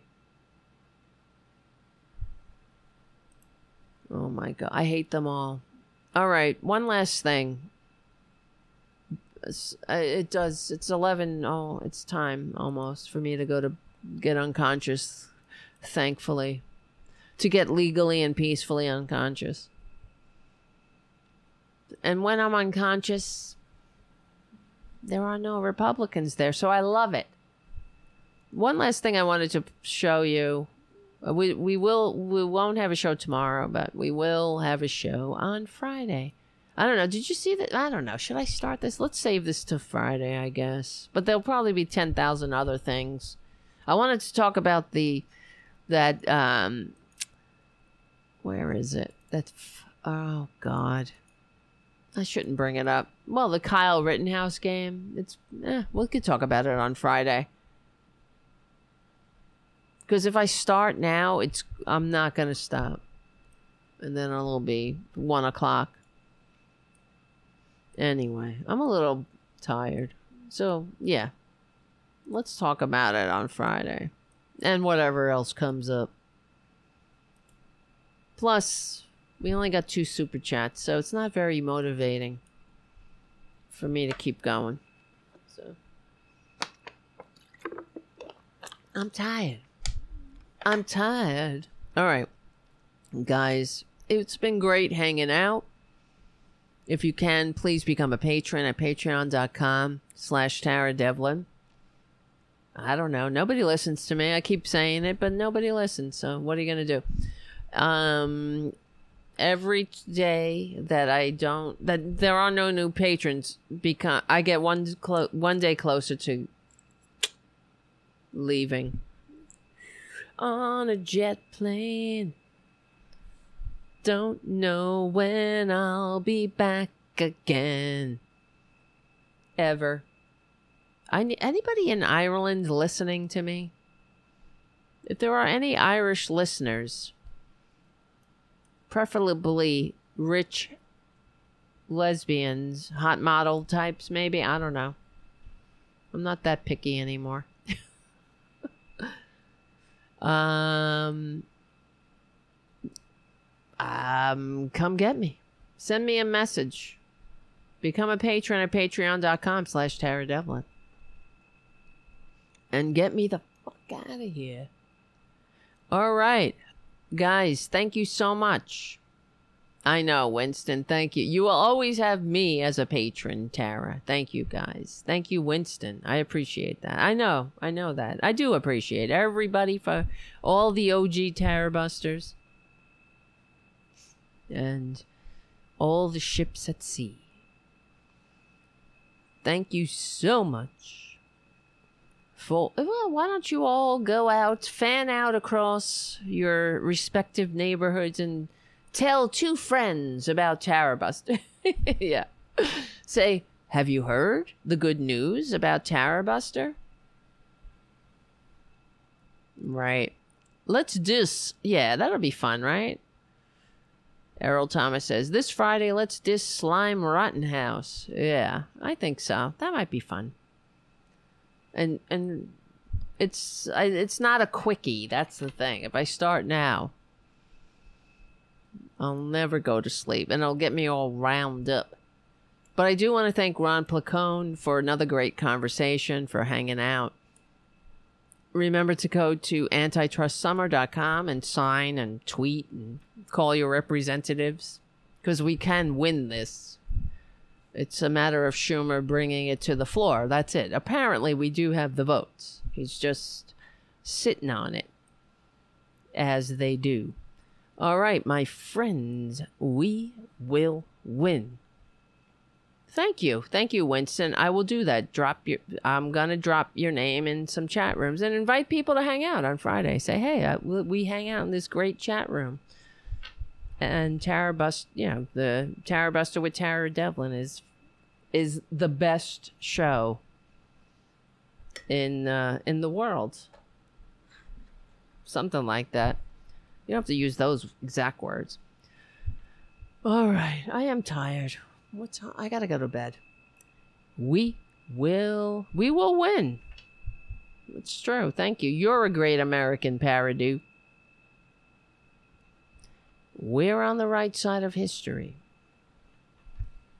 We're on the right side of decency, dignity, and democracy. Thank you so much, guys, for hanging out. Thank you, Ron Placone, the great Ron Placone.